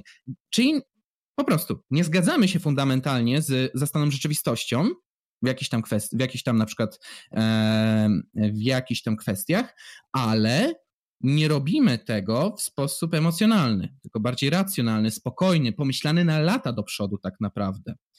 No i dlatego podkreśliłbym, dorosłość nie polega na akceptowaniu rzeczywistości, tylko na radzeniu sobie z nią. To, to znaczy, znowu bym tu przywołał Petersona, który mówił, osoby, które no, doznały jakiegoś uszczerbku na zdrowiu psychicznym, częścią terapii, którą się z nimi podejmuje, jest zbudowanie pewnej filozofii zła tego świata. Ale nie po to, żeby po tym, jak dziecko się przeciwko niej buntować, tylko budujemy tę filozofię po to, aby zrozumieć, że świat nie jest doskonały, ale jakoś z tym żyć. Pogodzić się z traumami z przeszłości, ale ruszyć dalej, zmieniać się, rozwijać, poznawać nowe rzeczy, aby ostatecznie, nawet jeśli nie akceptujemy rzeczywistości, w której żyjemy, to żeby się w niej w jakiś sposób odnaleźć i być może przyczynić się, dołożyć dosłownie niewielką cegiełkę do zmian, które my osobiście uznajemy za mm, pozytywne. Także, drogie dzieci, nie protestujcie, dorastajcie. No i dorosłość też trochę polega na podejmowaniu dojrzałych decyzji. Na przykład, nie wiem, pójść do specjalisty od psychiki, bo jest coś nie tak. Cytując mojego ulubionego tak. rapera, skoro są specjaliści od brzucha, nogi i dupy, to czemu nie posłuchać tego od głowy? No. O, bardzo dobre sformułowanie, zgadzam się. Tak, to, jest, to było hasło, to znaczy wers, który był rzucony z kawaków. Niestety nie pamiętam tytułu, ale to mhm. chyba były z płyty Ała Mesa, więc bardzo polecam, super, super, super rzecz on robi od strony muzycznej. I tak, pozwól, że przejdziemy do ostatnich pytań tych z Twittera, Jasne. Ponieważ Kulawy Mustang nas oznaczył na Twitterze, napisał, że, że chciał zacząć od tego, że wypróbował ten nasz podcast i na dłuższe spacery nadaje się idealnie i że wydaje mi się, że kilka uproszczeń historycznych znalazłem, ale to w końcu podcast, a nie jakaś debata naukowa, więc mam też dwa pytania. I, mm-hmm. i pozwolę sobie te dwa pytania przytoczyć. E, pierwsze, czy w dyskusji o tym, jak wygląda system gospodarczy w faszyzmie, lepszym przykładem od Niemiec nie są Włochy?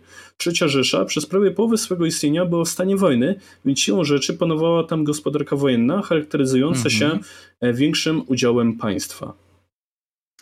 I myślę, Czarek, że najlepiej, żebyś ty odpowiedział na te pytania, bo ja z historii jestem trochę noga, więc ty chyba najlepiej znaczy, się do tego stosunkujesz. Ja powiem tak, z systemami faszystowskimi czy czasem nazistowskim, ja się zgodzę, że owszem, gospodarka wojenna rządzi się trochę, trochę innymi prawami. To znaczy głównym celem jest nie utrzymać gospodarkę czy tam w stabilności, tylko wygrać wojnę. Ale Włochy tak naprawdę nie miały wiele dłuższego okresu pokoju, to po pierwsze. A po drugie, systemy, systemy jakie wprowadzono w państwach nazis, czy, czy w nazistowskich Niemczech, czy w faszystowskich Włoszech, mają ten problem, że one były taką trochę dziwną mieszanką. Najczęściej te systemy określa się mianem korporacjonizmu. To znaczy, niby panowały tam tak u podstaw zasady wolnego rynku. To znaczy, każdy mógł posiadać, no chyba że wykluczało to na przykład prawo rasistowskie, jakie panowało w Niemczech niekiedy, tak? Ale no generalnie niby większość tam społeczeństwa posiadała, wszystko się odbywało na bazie dobrowolnej wymiany i niby funkcjonowały ten system, system cenowy tak naprawdę zawiadywał popytem i podażą. Ale z drugiej strony państwo koncentrowało produkcję przemysłową wśród korporacji, które prawnie chroniło, czyli stworzyło sztuczne monopole. No, przemysł zbrojeniowy to jest taki ewidentny przykład, ale to sięgało troszeczkę dalej w obu państwach, czy we Włoszech, czy w Niemczech. I chodzi o to, że te systemy, pomimo że u podstaw można powiedzieć, no kapitalizm, tak, no jest wolny rynek, tak, niby, to ten wolny rynek miał tak zniszczoną informację rynkową przenoszoną przez ceny, przez to, że no właśnie państwo tworzyło sztuczne, sztuczne monopole, które mogły na przykład zawyżyć ceny sztucznie, tak, że ciężko mi tutaj mówić o tym, że ten system był bliski kapitalizmowi czy wolnemu rynkowi. Dla mnie to już był system zbliżający się do socjalizmu, tylko zachowujący pewne szczątkowe, prymitywne i nie dające poprawnej informacji elementy wolnego rynku, tak? W sensie to tak jakbyśmy twierdzili, że mm, dajmy na to, dajmy na to, że prowadzę pojazd węglowy, tak? Czyli nie wiem, na jakąś starą lokomotywę i, i nazywam ją pojazdem węglowym, chociaż tak naprawdę lwia część jej zasilania pochodzi już z trakcji elektrycznej, która jest nad torami, a ja tylko wsypuję ten węgiel, który przekłada się na, nie wiem, może dwa procent mocy tej kolei, żeby pokazać dzieciakom, jak się kiedyś jeździło koleją. No nie, to już nie jest kolej węglowa. To jest co najwyżej, nie wiem, jakiś taki zabytek kolei węglowej, tak? To jest jakieś takie coś, co ma zasymulować kolej węglową. To jest już bardziej kolej elektryczna. I tak samo jest z korporacjonizmem we Włoszech czy faszyst- w nazistowskich Niemczech. Te systemy zachowywały nieefektywne skrawki systemu kapitalistycznego, które nie miały prawa działać przez sztucznie wprowadzane monopole. Moim zdaniem tym systemom dużo bliżej do socjalistycznych. Okej. Okay. I tutaj drugie pytanie. Czy system gospodarczy w Chinach, będący swoistą mieszanką elementów kapitalistycznych i socjalistycznych, nie przypomina wam odrobinę właśnie wspomnianego przy okazji faszyzmu systemu korpor- korpocjonalistycznego? Bo mi podczas słuchania połączenie tych wątków wręcz się narzucało. I rzeczywiście w przypadku Chin można zauważyć, że bardzo wiele firm, mhm. na przykład technologicznych, może funkcjonować pod warunkiem, że dostanie licencję od państwa na to, żeby w ogóle mogło działać. No i oczywiście państwo odpłaci się tym, że, do, że da backdoorę do do swoich danych osobowych, na właściwie mhm. osobowych swoich użytkowników i rzeczywiście trochę taką korelację można by zbudować, moim zdaniem. Tak, może, może ten korporacjonizm nie sięgnął tak daleko jak w faszystowskich Niemczech, czy Włoszech, czy w nazistowskich Niemczech, ale, ale tak, ja też bym powiedział, że ten system chiński, no, najbliżej mu chyba do tego korporacjonizmu, tak szczerze, wiesz? To, i znowu, no, nie dziwota, to jest kraj, który wyszedł z głębokiego ko- ko- komunizmu. Jasne, przejście na korporacjonizm, można powiedzieć, że no, urynkowili się trochę. Ale jak ten rynek funkcjonuje? No średnio. Tak naprawdę państwo pociąga za sznurki tych marionetek, tak? Tych graczy rynkowych. Także to moim zdaniem jest bliższe centralnemu planowaniu gospodarki niż efektywnie działającym narzędziom gospodarki wolnorynkowej. Tak, do znaczenia. No generalnie po prostu się zgadzam. I tak, jeśli chodzi o pytania, przyszliśmy wszystko i mam propozycję, żeby tak jak w ostat... tak jak w wczorajszej próbie nagrania, krótko odnieść się do tego, co się dzieje dalej w Warszawie. Nagrywamy już długo, także co najwyżej króciuteńko. Ja wiem, że króciuteńko, ale chcę, żebyśmy się tym zajęli teraz, bo nie wiadomo, czy za dwa tygodnie w ogóle ten temat będzie aktualny. I pozwól, że tak krótko zacznę. E, tak, jeśli chodzi o Warszawę, można zauważyć, że lewica bardzo mocno kręci, ponieważ wyszły na jaw materiały, gdzie Margot to sobie mówi w rodzajniku męskim, że tak to ujmę, więc lewica od razu zmieniła swoją narrację, już nie mówiła, że to jest, kobie- że to jest mężczyzna uważający się za kobietę, tylko jest to osoba niebinarna, więc polecam się skompilować, hehe. A poza tym no, widać, że tu lewica bardzo mocno kręci.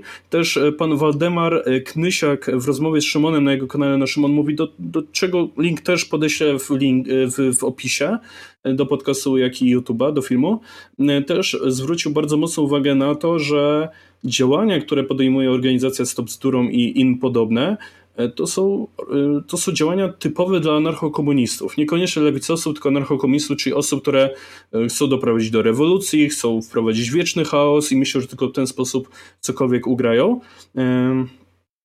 A dodatkowo też na jaw wyszła rozmowa przedstawicieli różnego rodzaju tego typu organizacji, gdzie jasno mówiono o tym, że my chcemy pobić tych ludzi, my chcemy zniszczyć te mienie i chcemy wprowadzić chaos, na co moim zdaniem nie powinno być jakiegokolwiek przyzwolenia, jakie na przykład dał Krzysztof Gonciarz, co mnie przeraziło i spowodowało, że mimo, że jestem dziesięcioletnim widzem jego kanału, to To, to, to był ten powód, dla którego przestałem może nie obserwować jego profil, bo warto nie zamykać się na swoją własną bańkę, tylko mieć bardzo szerokie spektrum na, na różnego rodzaju dzbanów, ale spowodowało, że przestałem go oglądać, już go oglądać nie będę, ale Gonciarz jest dziwny człowiek, to jest człowiek, który nie wiem, ma chyba dwubiegunówkę, przynajmniej tak się zachowuje. Z jednej strony daje usprawiedliwienie dla przemocy i nienawiści, a z drugiej strony robi świetną akcję z ciężarówkami i trollowaniem Fundacji Pro. To jest dziwny człowiek, naprawdę.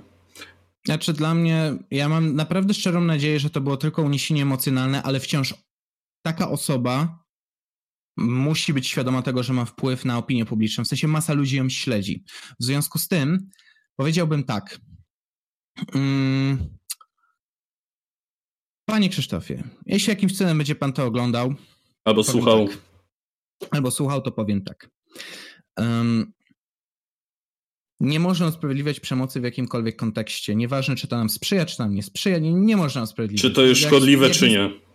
Tak. Nie, nie, ma, nie, ma, czy, nie ma takiej sytuacji, w której przemoc doprowadziłaby do pozytywnej zmiany u władzy albo pozytywnych zmian społecznych. Przykładem na to rewolucja francuska, która, pamiętajmy, niby... Niby usprawiedliwiała przemoc, ale w imię wyższych wartości. Obalimy królów, wrócimy do... Znaczy stworzymy porządek, gdzie wszyscy są równi. No, wyszło jak wyszło. Kończyła nasz, na, na ten... Na gilotynie. Tak. W sensie właściwie Francja wpadła wtedy w dobrą dekadę wewnętrznych walk, tak, w których kolejne stronnictwa, bojąc się utracić władzy, ścinały po prostu te, które rządziły przed nimi. Um, I ostatecznie tak naprawdę Francja wróciła do... do formy rządów cesarskich zaprowadzonej przez Napoleona, tak? Także ta, ta rewolucja no, dla Francuzów nie przyniosła właściwie niczego praktycznie pozytywnego. Skończyła się tylko wielką wewnętrzną rzezią i destabilizacją państwa.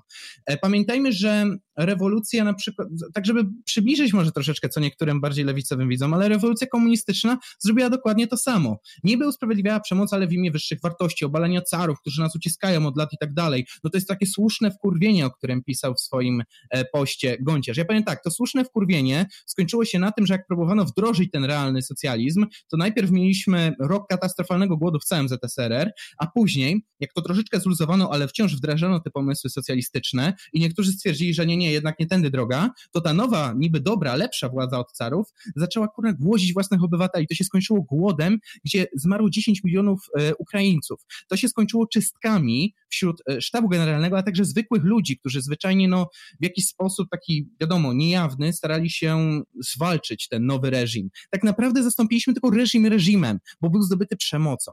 W związku z tym zaznaczyłbym w tej sprawie właściwie jedną rzecz.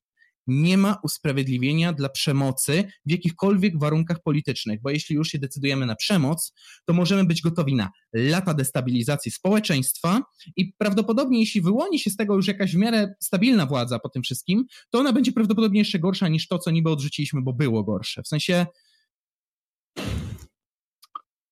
Jak popatrzymy na historię krajów, które zrobiły coś takiego przemocowo, to albo te zmiany nie utrzymały się długo, albo te kraje były niszczone od środka gangreną rewolucji. Ale jeśli przyjrzymy, przyjrzymy się jakimś zmianom społecznym, które dokonywano pokojowo, nie mówię, że one zawsze się udawały, ale po, pokażmy na przykład, że Hindusom udało się pokojowo wyzwolić spod władzy Brytyjczyków. Ale to była bardzo długa droga, tak? To nie stało się od razu. Um, Martin Luther King będzie... Na, prawdopodobnie przez kolejne pokolenia wciąż wspominane jako osoba, która naprawdę ogromny wkład miała w e, walkę z rasizmem w Ameryce, bo on to robił absolutnie pokojowo, a zapomniane zostaną organizacje pokroju Czarnych Panter, które uważały właśnie, że przemocą, nie wiem, napaściami na jakichś e, e, polityków czy, czy ważne persony z życia społecznego Ameryki próbowały te same zmiany wprowadzić. Czarne Pantery nie uzyskały praktycznie nic, a gdyby uzyskały, to prawdopodobnie spowodowałoby tylko jeszcze bardziej rozlew przemocy, bo usprawiedliwiałoby to przemoc po drugiej stronie barykady. Natomiast Martin Luther King, przez to, że stosował pokój, wznosił się nie, niejako ponad swoich oponentów, tak, nie stosując przemocy, ostatecznie doprowadził do no, jakichś bardziej trwałych zmian, tak? I faktycznie dał te pierwsze kroki. Pozytywnie karta historii. Tak jest. Tak, i też zachęcamy do tego, że nie manować nienawiścią, złością czy agresją, tak jak to robią środowiska lewicowe obecnie, również na Twitterze, co, co sam obserwuję na własnym profilu, gdzie też się trochę udzielę, aby ktoś chciał, Teki dziewięćdziesiąt sześć na Twitterze, zapraszam, też dam link w komentarzu, w opisie w razie czego. I tutaj no myślę, że wątek tego, co się obecnie dzieje w Warszawie, może by na tym zamknąć, bo chyba w zasadzie chyba jedyne, co chcieliśmy powiedzieć, potępienie trochę Krzysztofa Gonciarza, I, i potępienie też tego, co ogółem robią te środowiska. I skoro ja zacząłem o tym, co się dzieje w Warszawie, to zacznij o tym, co się dzieje w Białorusi krótko. I co o tym sądzisz? Bordello. Znaczy, to jest bardzo niebezpieczna sytuacja. Powiem tak. Z jednej strony z jednej strony to jest bardzo niebezpieczna geopolitycznie rzecz ujmując sytuacja. To znaczy, rozumiem Białorusinów. Rozumiem Białorusinów, którzy chcą się wyzwolić spod władzy Łukaszenki. Mają go dosyć. Tak jak my mieliśmy dosyć pod koniec lat osiemdziesiątych. Dokładnie. Tylko my mieliśmy to szczęście, że trafiliśmy na moment, w którym Z S R R padało i, no, że tak powiem, ten hegemon nad nami nie miał po prostu już siły interweniować. Więc mieliśmy trochę farta, bo nawet jak wznieciliśmy sobie... Ten, no, znieciliśmy sobie już takie, można powiedzieć, ostateczne powstanie, tak? Bo tak naprawdę dość pokojowo nastąpiła ta zmiana władzy, tak już pod sam koniec przynajmniej, nie mówię o wczesnych latach osiemdziesiątych. Jak już nastąpiło to takie przesunięcie władzy, to nie groziło nam nic z zewnątrz, tymczasem Białoruś. Chcemy zmienić przywódcę, przywódca nie odpuszcza oczywiście, no jak to typowy dyktator. I jeszcze najgorsze, że mamy naciski ze strony Rosji i teraz jeszcze usłyszeliśmy, że Łukaszenka zaczyna się dogadywać z Putinem. Także powiem tak, bardzo współczuję Białorusinom, bo są w absolutnie ciężkiej sytuacji, ja ich naprawdę z całego serca wspieram, bo rozumiem, że rzeczy takie jak wolności osobiste, ale nawet, że rzeczy typu wolność osobista są ważne, oczywiście, czy wolność słowa, ale nawet możliwość zmiany systemu gospodarczego na bardziej wydajny, no też moim zdaniem musi się zacząć od zmiany usterów, bo no, władza, która może wszystko kontrolować, nie odda tej władzy tak po prostu, tak? No bo nie odda, nawet za lepszy performance taki ekonomiczny, no nie poświęci dla niego kontroli, którą ma nad społeczeństwem, bo to grozi właśnie, że, że takie protesty byłyby jeszcze skuteczniejsze wobec um, Łukaszenki. I tak, to jest sytuacja bardzo, bardzo, bardzo rozwojowa, bardzo niepewna. Mam nadzieję, że Białorusinom się powiedzie, chociaż nie przewiduje dobrego zakończenia, tak? W sensie, jeśli Rosjanie w to będą maczali palce, będzie ciężko. Że albo, albo zdestabilizują jakąś część Białorusi, tam ją zajmą niejako, tak, albo co gorsza, Łukaszenka się dogada i po prostu wejdzie pod, jako państwo marionetkowe pod but Rosji. I wtedy będziemy mieli Rosjan jeszcze bliżej niż mieliśmy, co geopolitycznie z naszej perspektywy jest po prostu złe.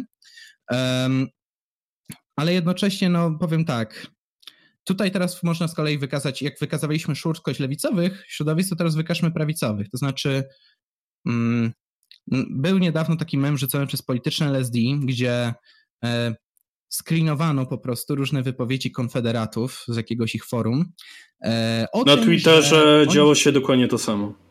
O tym, że oni cieszą się z tego, że Łukaszenka został wybrany.